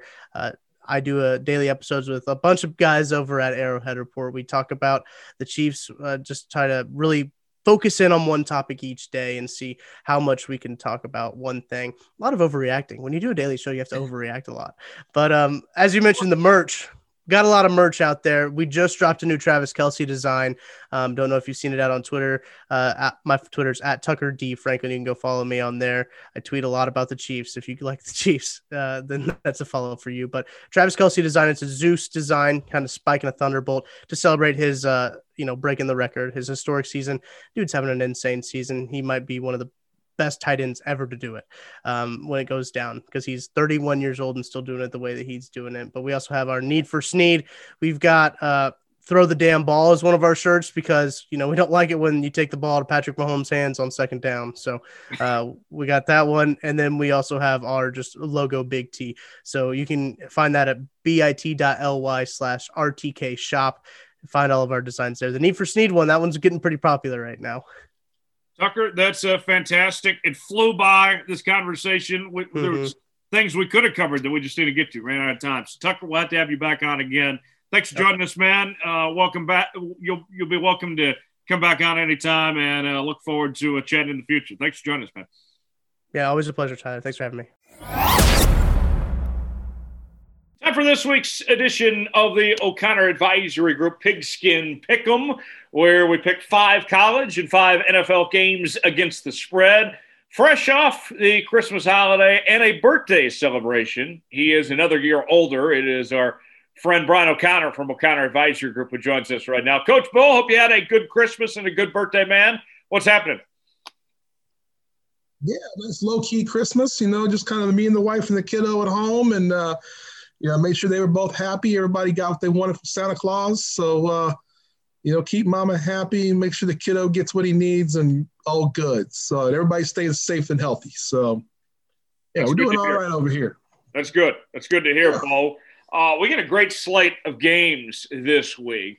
And as we're recording this, we still have some other games finishing up, but uh, the standings, uh, just to give an, a general idea of some sorts. Bo, you had a good week, just three losses last week. Uh, Thomas ended up with five losses. I had six losses. So you gained some ground. You're getting ever so closer uh, to uh, catching up with us as we're getting down to the final stretch here as the college football season – is uh, coming to a close. And uh, after this week, we'll be just picking NFL games from this point going forward. So here is what the slate looks like. We have the college football playoff semifinals, the Sugar Bowl. Number three, Ohio State taking on number two, Clemson. That game in New Orleans. Clemson, a seven and a half point favorite. The Rose Bowl, number four, Notre Dame taking on number one, Alabama. That game in Arlington, Alabama, a 19 and a half point favorite. The Peach Bowl, number nine, Georgia taking on number eight, Cincinnati. That game in Atlanta, Georgia, seven point favorite. The Orange Bowl, number five, Texas A&M taking on number 13, North Carolina. That game in Miami, Texas A&M, a seven and a half point favorite. The Fiesta Bowl, number 25, Oregon, the Pac-12 champions taking on number 10, Iowa State. That game in Glendale, Arizona, Iowa State, a four-point favorite. In the National Football League, the Cardinals taking on the Rams. That game's a pick 'em. Kyler Murray coming off injury. Jared Goff going to be out for the Rams in that one. The Dolphins taking on the Bills. The Bills are a one point favorite. Still unknown what it looks like as far as what players they're going to play or not. The Dolphins need to win that game to get into the postseason. Steelers taking on the Browns. No Big Ben, as well as some other players for the Steelers. The Browns, they need the win, and they're in the postseason. Mason Rudolph gets the start going up against uh, Myles Garrett. That sounds interesting. Cleveland, a 10 point favorite. The Washington football team taking on the Eagles. They need to win this game to get in the postseason. They're a one and a half point favorite in Philly. It looks like Alex Smith is back from injury, should be ready to go. Packers taking on the Bears. Packers uh, fighting for that number one seed in the NFC. The Bears, they need to win to get in the playoffs. The Packers are a five and a half point favorite at uh, Chicago. So let's go ahead and get started with the college games, Bo. With the Sugar Bowl, Ohio State, Clemson. Clemson is seven and a half point favorite. Bo, I'm looking at these playoff games, and I'm not trying to spoil my next pick, but I don't think either one of these games are going to be close.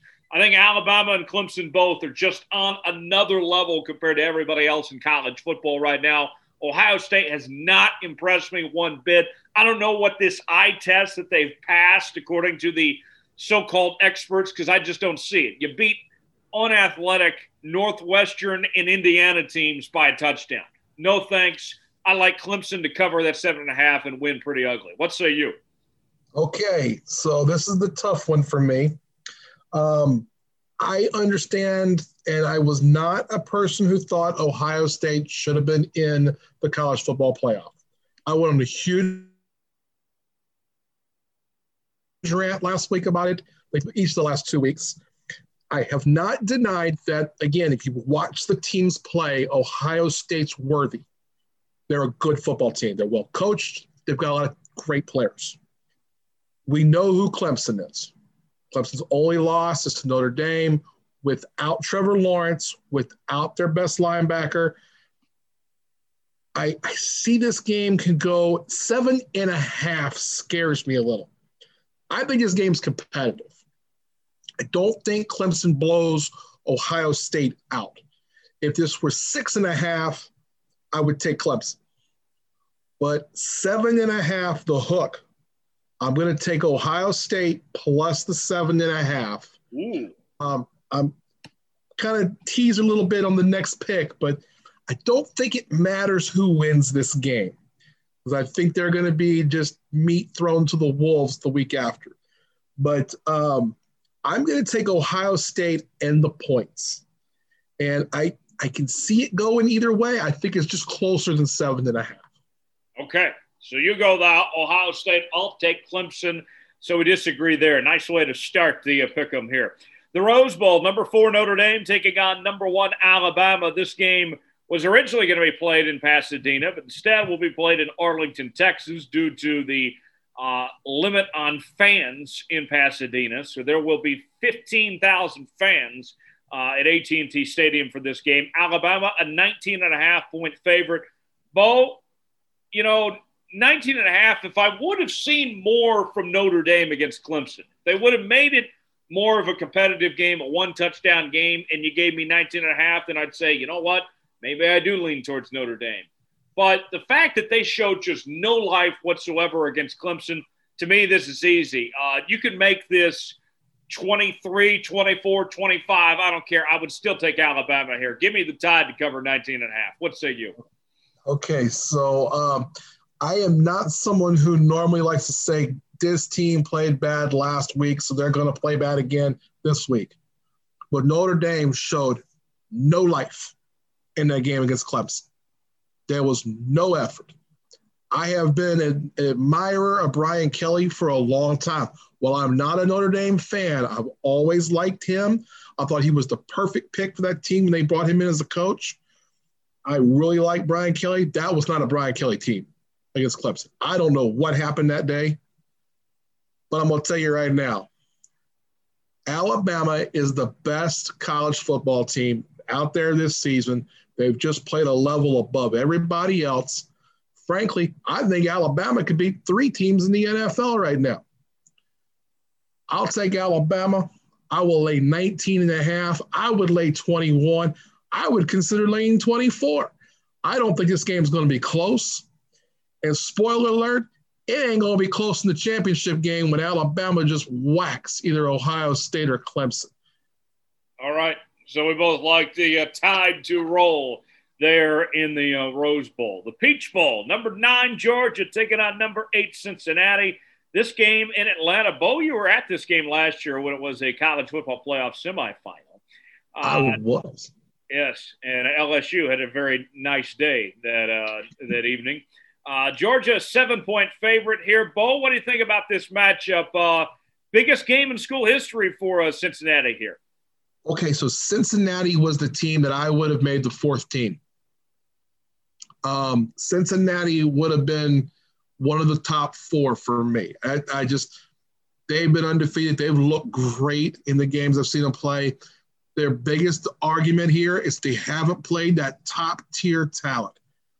Here's your chance. You get UGA, you get to play Georgia, but you got to play them in Atlanta. This is going to be tough. That place, Atlanta, it's got a special thing for the dogs. But I'm going to tell you what, I'm going to take Cincinnati plus the seven. I just got this feeling that I think that's a really good team. I've been impressed with them all season. They've done a hell of a job. I'm taking the Bearcats. I'll take the seven. Um, kind of goes against my intuition a little bit to not take an SEC team basically playing at home, but uh, I like Cincy here. I don't think it'll be as big a home field advantage as it normally would be. That place would be rocking with Georgia people. It won't be as many of them this time. Give me Cincy. All right. Uh, I'm going to go with uh, Georgia here. I'll disagree with you, Bo. Um, you know, Georgia in Atlanta against a, uh, you know, Cincinnati team that didn't impress me that much when they beat Tulsa uh, in the uh, conference championship just a couple weeks ago. I thought Tulsa should have won that game. And, uh, you know, Georgia's gotten a lot better down the stretch. They've, their quarterback play has improved. Um, give me Georgia in the points at seven. Take care of business. The Orange Bowl. Number five, Texas A&M taking on number three, North Carolina. This game in Miami. A&M a seven and a half point favorite. Bo, what do you think about the uh, Aggies going up against UNC and what appears to be the biggest game in program history for uh, Mack Brown and the Tar Heels? Okay, so um, I like A&M. I like A&M. I like A&M by a lot. Um, seven and a half seems about right. I can see it going to 10. I think A&M is going to win this game, and I think it's got better horses on their sideline. I think Jimbo Fisher's going to want to make a statement. I think they felt like they should have been the last team instead of Notre Dame in that top four. There's certainly an argument for it. Um, personally, I probably would, after Notre Dame's performance, I probably wouldn't have put him in the top four, and I certainly would hear the argument that A&M should have been in the college football playoff. I think they're going to make a statement here. I think they're going to just totally whack North Carolina. You know, I've also heard from the uh, the experts that in these type of situations, this is when the SEC team doesn't want to be here either. Um, in this case, you know, North Carolina, Bo, has played everybody close all season. Every team, whether it was Clemson or Notre Dame or whoever, they've played competitive football. Mack Brown's done a heck of a job. They have a future NFL quarterback in Sam Howell. Um, Texas A&M, you know, you, you look at what was the big knock on them was, well, who did they, who were their quality wins other than Florida? There really wasn't that much there. I don't think we know a lot about Texas A&M uh, other than they got blown out by Alabama week one and had a nice win against Florida. I think that Texas A&M wins, but I think North Carolina can keep it within seven and a half and make it a competitive ball game. Give me the uh, Tar Heels to cover and uh, make it a, a good game there. The Fiesta Bowl, number 25 Oregon taking on number 10 Iowa State. This game in Glendale. Another game where the biggest game in school history, this time for Iowa State after they came up just short the Big 12 title game against OU. Bo, I think that Iowa State, I know that they've disappointed in some bowl games in years past and such, but this Oregon team is a mixed bag. That you know they lost to uh, you know, Oregon State and they lost to you know they, they they lost to teams that they shouldn't have lost to. Um, they barely got by USC. Oregon's a fraud. Iowa State has been uh, a pretty solid team all year long. I like their talent with their big three with Breece Hall, uh, you know, with Kolar and uh, and Brock Purdy, his final game as a Cyclone. I think they all go out on a good note. Give me Iowa State and the points. What say you? Okay, so I think that Iowa State's been the one is a little bit Jekyll and Hyde. Um, Oregon has the two losses. They lost to Cal and to Oregon State. Was that Oregon, Oregon State? State.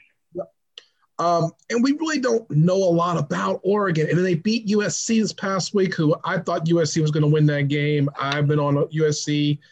I was, I was on onward Troy with USC. Very shocked. I thought Oregon played well in that game. Um, USC kind of came back late, made it a little bit, made it look a little better than it actually was for them. Um, I really don't have a good feel for this. When I look at Ohio, I look at Iowa State. They lost to Louisiana that was week one. And we come to find out Louisiana's a pretty good team. You lose at Oklahoma State, and you good lose team. to OU. Yep, a good team. And you lose to OU. Good team. So, good team. It takes a good team to beat them. Um, I'm going to also roll with Iowa State here because I don't know if Oregon's good enough a team to beat Iowa State. And I'm not going to pick – uh, I'm not going to try to play that four point window here. I don't think that's enough points to me to swing it over to think, well, there's some things you can cover up. It's just not enough, not enough points. Uh, so I'm going to take Iowa State here. All right. Let's move on to the National Football League. The Cardinals taking on the Rams. This game's a pick 'em.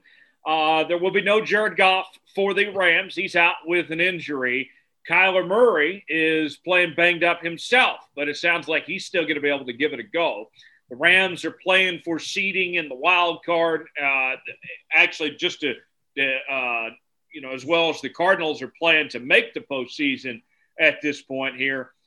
Bo, uh, to me, I look at it. The Rams have been a different team the last four or five weeks. They have hit a wall there on the downward spiral. Cardinals aren't playing their best football, but they're playing a heck of a lot better than the Rams. And no Jared Goff. Give me, uh, give me Arizona to, to uh, win this game uh, in uh, in this pick'em. What say you? I also like Arizona. Um, I week 17 is very much a crapshoot. And then when you throw in the Rams not having a quarterback, they're going to go to the play a backup. I like the Rams defense. And I think this is a really close game. Uh, obviously, to pick. I'm going to take the Cardinals. I think that Kyler Murray makes a big play at the end of the game, late in the fourth quarter, last you know five six minutes, that gives the Rams the difference, or gives, gives the, the Cardinals the difference. For the Rams to win this game, their defense is going to have to play inspired football. They're capable of that, but we just don't know if they had a little better run game, you can get away with not having Jared Goff for one game. That run game isn't great. They don't have a bell cow to hand that ball to 25 times. I, I like the idea of it being close, getting to the end, and Kyler Murray making a play. I'm going to go ahead and take the uh, take the Cardinals here. All right, the uh, Dolphins taking on the Bills. Bills are a one point favorite. The Dolphins need the win to get in the postseason. The Bills, they're still fighting for that number two seed, but it's worth noting with the Steelers sitting out Ben Roethlisberger, does that mean that the Bills take it off the gas a bit to be in position to get that two seed? We don't know what the Bills are going to do quite just yet.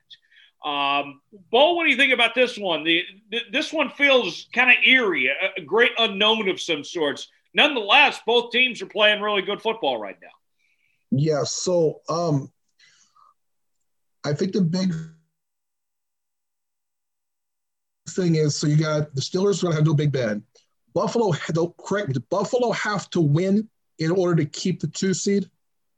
Um, they yes have to if the Steelers also lose, then they keep it.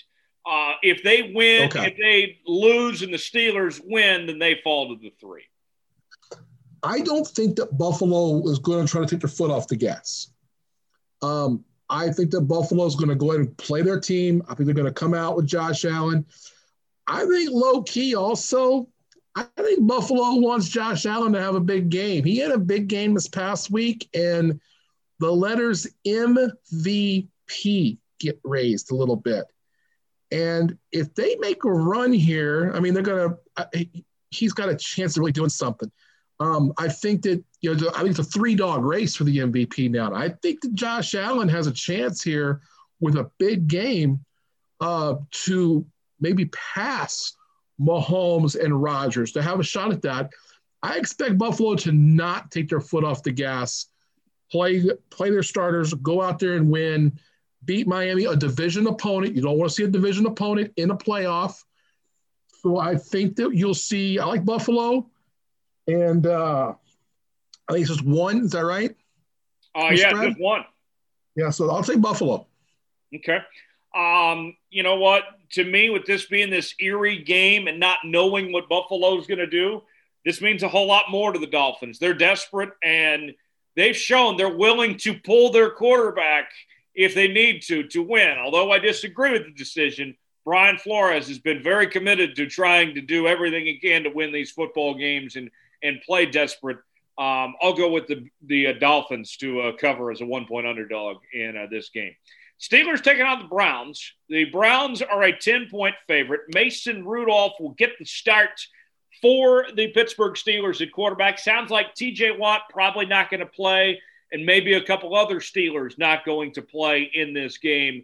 Uh, the Browns need this win to get in the postseason, and uh, it will be the first time since uh, that incident last year that uh, Mason Rudolph and Myles Garrett will be on the field together at the same time. Bo, I think the Browns win and they get in the postseason, but I think we're going to see some inspired football from Mason Rudolph. The Steelers have some depth. He ha- might even play better than Big Ben because how much Ben's been struggling as of late. I think 10 points is too many for Cleveland. Give me the Steelers to make this a competitive game. Cleveland wins, but Pittsburgh keeps it within 10. What say you? Okay, so we got Cleveland played horrible last week. They had so many guys out with the COVID uh, stuff for the receivers. I mean, just they just bludgeon them, and they lose the Jets. Oh, horrible, horrible, horrible play. Um, I think the ten points scares me. Um, I think the Browns are going to win the game. I just don't know if I feel real comfortable laying 10 points, even with the Steelers possibly sitting out a number of players. We just don't know till game time.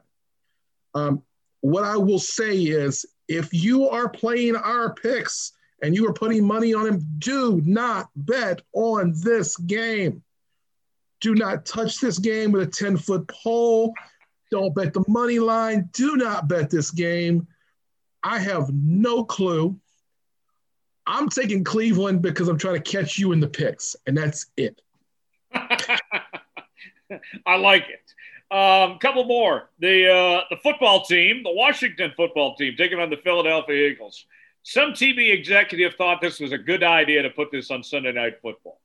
It is the uh, only game that can turn into an outright clinch or outright fallout for somebody. If Washington wins, they're in. If they lose, they're out. Simple as that. Philadelphia got nothing really to play for. But they do have a young quarterback in Jalen Hurts that certainly needs the uh, snaps and the uh, game time. The game is in Philly. Washington, a one and a half point favorite. Bo, who are you going with here? Okay, so I think the better line here, the better thought is that this is a this is a game where really we've got a coach that could be playing for his job or coaching for his job. The Eagles are not happy where they're at. Now they've got Jalen Hurts at quarterback. What does this mean for Doug Pederson? They've very much underperformed this season. They've been just putrid, to be perfectly frank. Um, they need to put a little bit of a good taste in the Eagles fans and in management's mouth before the end of this season, or it could be a whole lot of changes going on here. Um, I don't think that's going to happen. I don't think that Doug Pederson's gone, but if they go out there, if the Eagles go out there and lay a total egg in this game, it could happen. Keep that in mind. Um, Washington now is dealing with this Dwayne Haskins situation. They've cut him this week after last week's performance. Alex Smith. Is Alex Smith starting the quarterback? Did I hear that correctly this morning? Yes, Alex Smith is back from injury, and they've been a different team when Alex Smith's been under center. Uh, you date back to when he joined this team, you know, what, two, three years ago. Uh, they have been a different football team. They've won a lot of football games when he's been under center. 2015, Coach Bo would slap 2020 Coach Bo right in the face for saying this. If Alex Smith's going to start this game for Washington, they're going to win this game. Um, I'm going to take Washington and the football team here. This is going to be super close, one half. I don't think it's a one point game. So I'll go ahead and take Washington, lay the one and a half. But the undertones of what could be here is this Carson Wentz's last game as an Eagle. That could be a possibility. What is Jalen Hurts going to look like? Could we see Jalen Hurts pull off something at the end of the game to, to in a way, save Doug Pederson's job and to to send Washington, the division rival, home and kick them out of the playoffs and play the spoiler. Um, again, I'm hedging my bet a little bit here. If Alex Smith's playing, I think he's just going to keep the ship right. He'll keep them on the train on the tracks, and they'll get there. I like Washington's defense a lot, and um, was real impressed with uh, Chase Young last week and how he really has become the leader of that team some of the things he was doing on the sidelines, the younger young quarterback they were bringing in for Haskins. Um, you can see some things coming out. You can see some changes in that team. uh, some of that personality. I like them to take a step forward. I do think they're going to make the playoffs, win the division here. Um, they're going to get their ass kicked in the first round of the playoff, especially if they get Tampa week one. But um, I'm going to go take Washington here. All right. Uh, I got to go with uh, the football team here as well um, for a lot of the same reasons you mentioned of, of the way Alex Smith has played. Uh, you know, there for Washington with Philadelphia, they're concerned. I know, Bo, you like to remind me from time to time this is a week to week league, um, but I can't get out of my head losing that bad what Philly did to Dallas.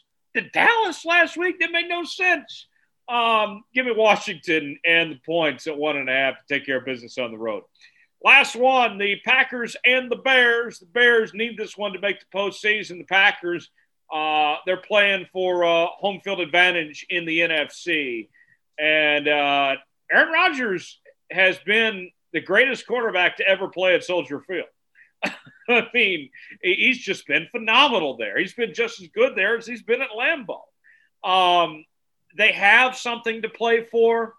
And besides just beating their rival here, Rodgers five and a half, I'm hardly ever going to pick against Aaron Rodgers. Give me Aaron Rodgers five and a half, take care of business in Soldier Field. I know Mitch has been playing better and he's playing to keep his job and make the playoffs and all that, but uh, this is when all good things come to an end. Uh, you're facing Aaron Rodgers uh, at his second home. I'll take the Packers here. Bo, who you got?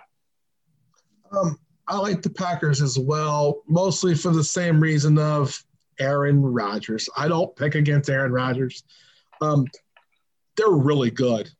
I the Saints fan in me is scared to death to play that team in the playoffs. Uh, literally, as a Saints fan, we haven't been playing great.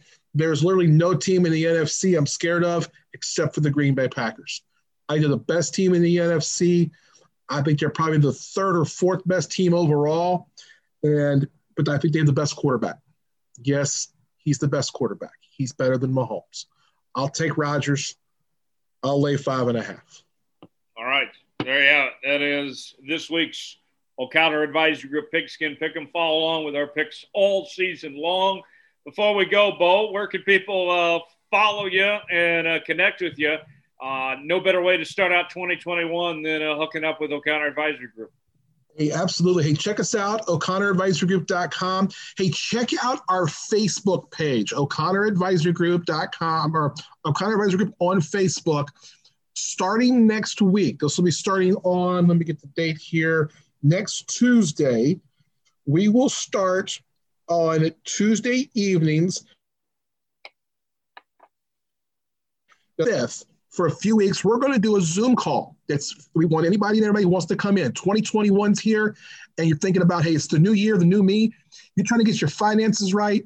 Join us on our Zoom call. The link will be on our Facebook page, and we're going to talk about just different financial subjects. Uh, week one, we're going to talk about budgeting. Just something simple like how to have a budget and how important it is. These are free. They're a great way to get to know people, what we're trying to do. I'm going to be doing it myself for you guys. And it's going to be like a 10 minute, uh, probably a 10 minute talk. And then after that, I will stay on and answer questions for as long as people want to talk to me. So check us out. You'll see that weekly um, on our Facebook page. We'll have the link. Join us on Zoom for that. It'll be a lot of fun. It should be informative. Let's all have a great 2021 together. Let us partner up with you, help you get your money right, and let's try to help everybody out here. That's awesome. OAGKS.com is the website, O'ConnorAdvisoryGroup.com as well.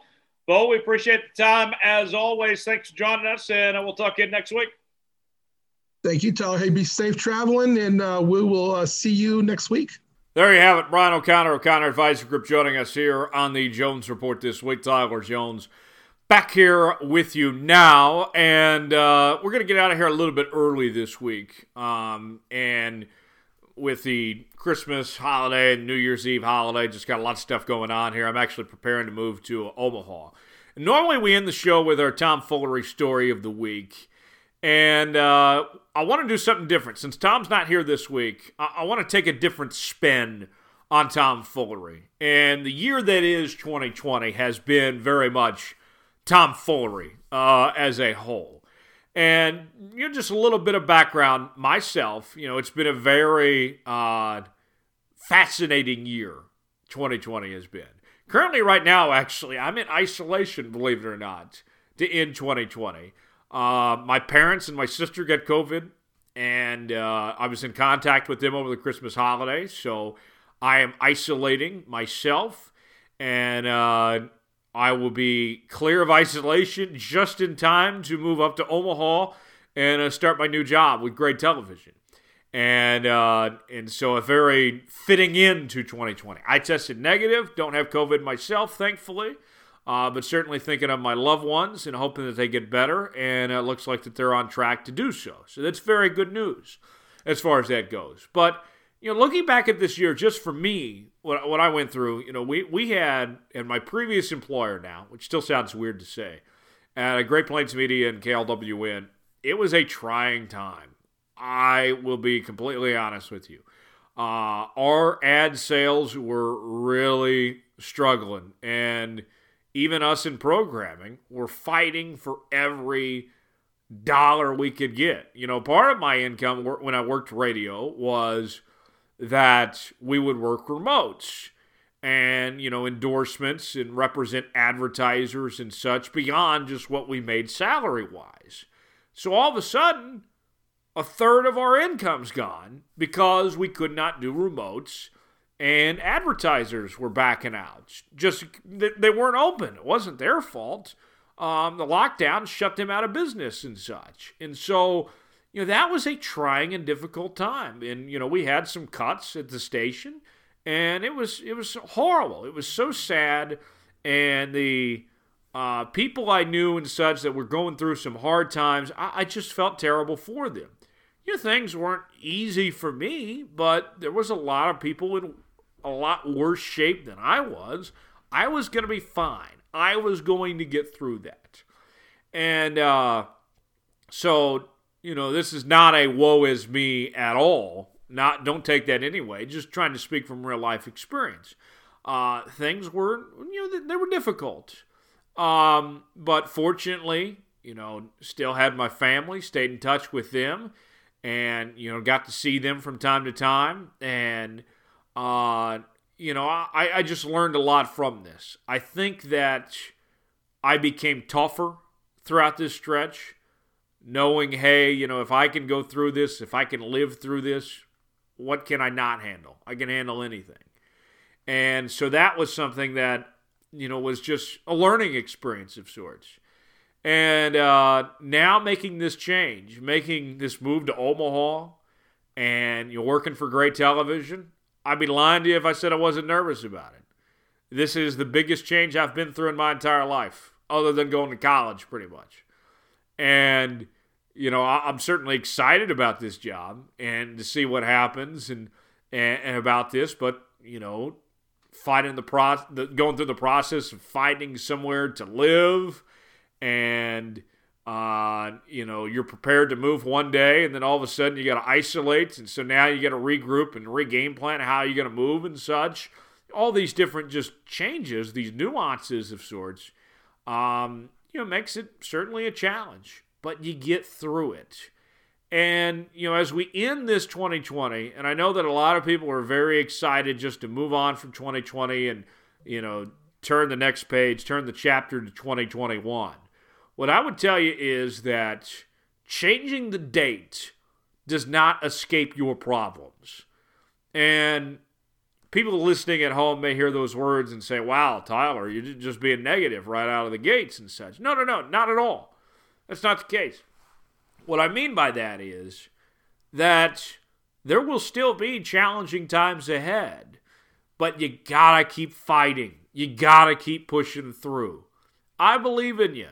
I believe that you can fight this and face these challenges head on. Um, whether you've actually gotten COVID or not, this disease has affected all of us in one way, shape, or another. None of us have, have not been impacted by COVID in some way, but we've learned to face this challenge head on and fight it. Wear a mask, social distance, do those things, obviously. But the challenge that is that maybe you know a family member fighting for their life that you have to be there and support. Maybe just holding on to your job, holding on to your business, whatever it may be, you can do it. Keep up the fight. And so that's my message as we end 2020 and look forward to 2021 is don't hide from the challenge. Uh, you know, this is not a time to uh, go run off and not face your fears. This is time to take them head on and say, I can do this. Um, if no one tells you this, I believe in you and I love you. And I think that you can handle this head on. That you can go through uh, 2020 and and find that you know go to 2021 and, find that true calling, who you were meant to be, what you want to do, that you can get through this. You know, the the thing that always I, I try to look for and in bad situations is to find a positive, find something good out of that. And, you know, without this pandemic, and again, it's not an endorsement for the pandemic by any means. Not at all. Far from it, actually. Um, you know, finding good of, out of a bad situation. I got to tell you, about the pandemic, I don't know if I'm doing a podcast with NASCAR driver David Starr or to do what we've done with this show or even getting the job that uh, I'm about to start now. You know, I was I was pretty content. I was happy with the job I had, but there was something better. There's something better there for me, and it took some, you know, uh, time to actually sit back and think. You know, what what what is there? What do I need to look for to catch my attention of sorts? And so that's what I'd say is don't settle, folks keep the fight. You can do this. I believe in you. And there are better days ahead. Don't give up. Um, keep fighting the fight, folks. So that's what I look at. That's going to be my message to end the year. That's what I'm telling myself is keep on with the keep on with these challenges that may present themselves, the uncertainty and such. Go after it. Keep up the good fight. I believe in you. I love you and there are better days ahead. Let's keep this going. So uh, that's my final words for 2020. Last show in uh, Lawrence, Kansas. This place has been a special place. We've had a lot of fun doing this show here. KLWN was an incredible place to work over the last six plus years. And uh, now we move on to this next journey, this next chapter in Omaha, Nebraska. Um, this, this show will continue. We, we've made that point. Uh, it, it's going to be great to carry on with this show that I've done since I was 15 years old. And the guests that we've had on, I know Thomas has been very busy, and we'll have him back, uh, you know, back on a normal schedule here pretty soon. Um, but you know, Thomas to stick around, Coach Bo, all our cast characters, come with us. Come enjoy the ride. Come enjoy the journey, because we have some great stuff coming up with this show and what we're doing with uh, you know this this show and, and, the Let's Go Racing podcast. We're about to do some expansion of sorts, some very exciting things to announce in the near future. So be looking forward to that, and we'll see you in 2021. Have a happy New Year, everybody! Enjoy this great football weekend. Got college football playoff games, Week 17 of the NFL, the witching hour of the NFL season. Should be a lot of fun, and uh, we'll see you back here on Monday for another edition of the Jones Report. A reminder, as always, subscribe to the show on Apple, Spotify, Google, Google Podcasts. Leave us a five star review or don't leave us one at all. Social media, Twitter, at Tyler Jones Live, at TJ Media Group, Instagram, Jones underscore report, Tyler Jones Live, Facebook, Tyler Jones Live, TJ Media Group. You can find us there. And we'll see you right back here coming up on Monday. Have a great holiday and a great weekend, everybody. We'll see you on the other side. So long.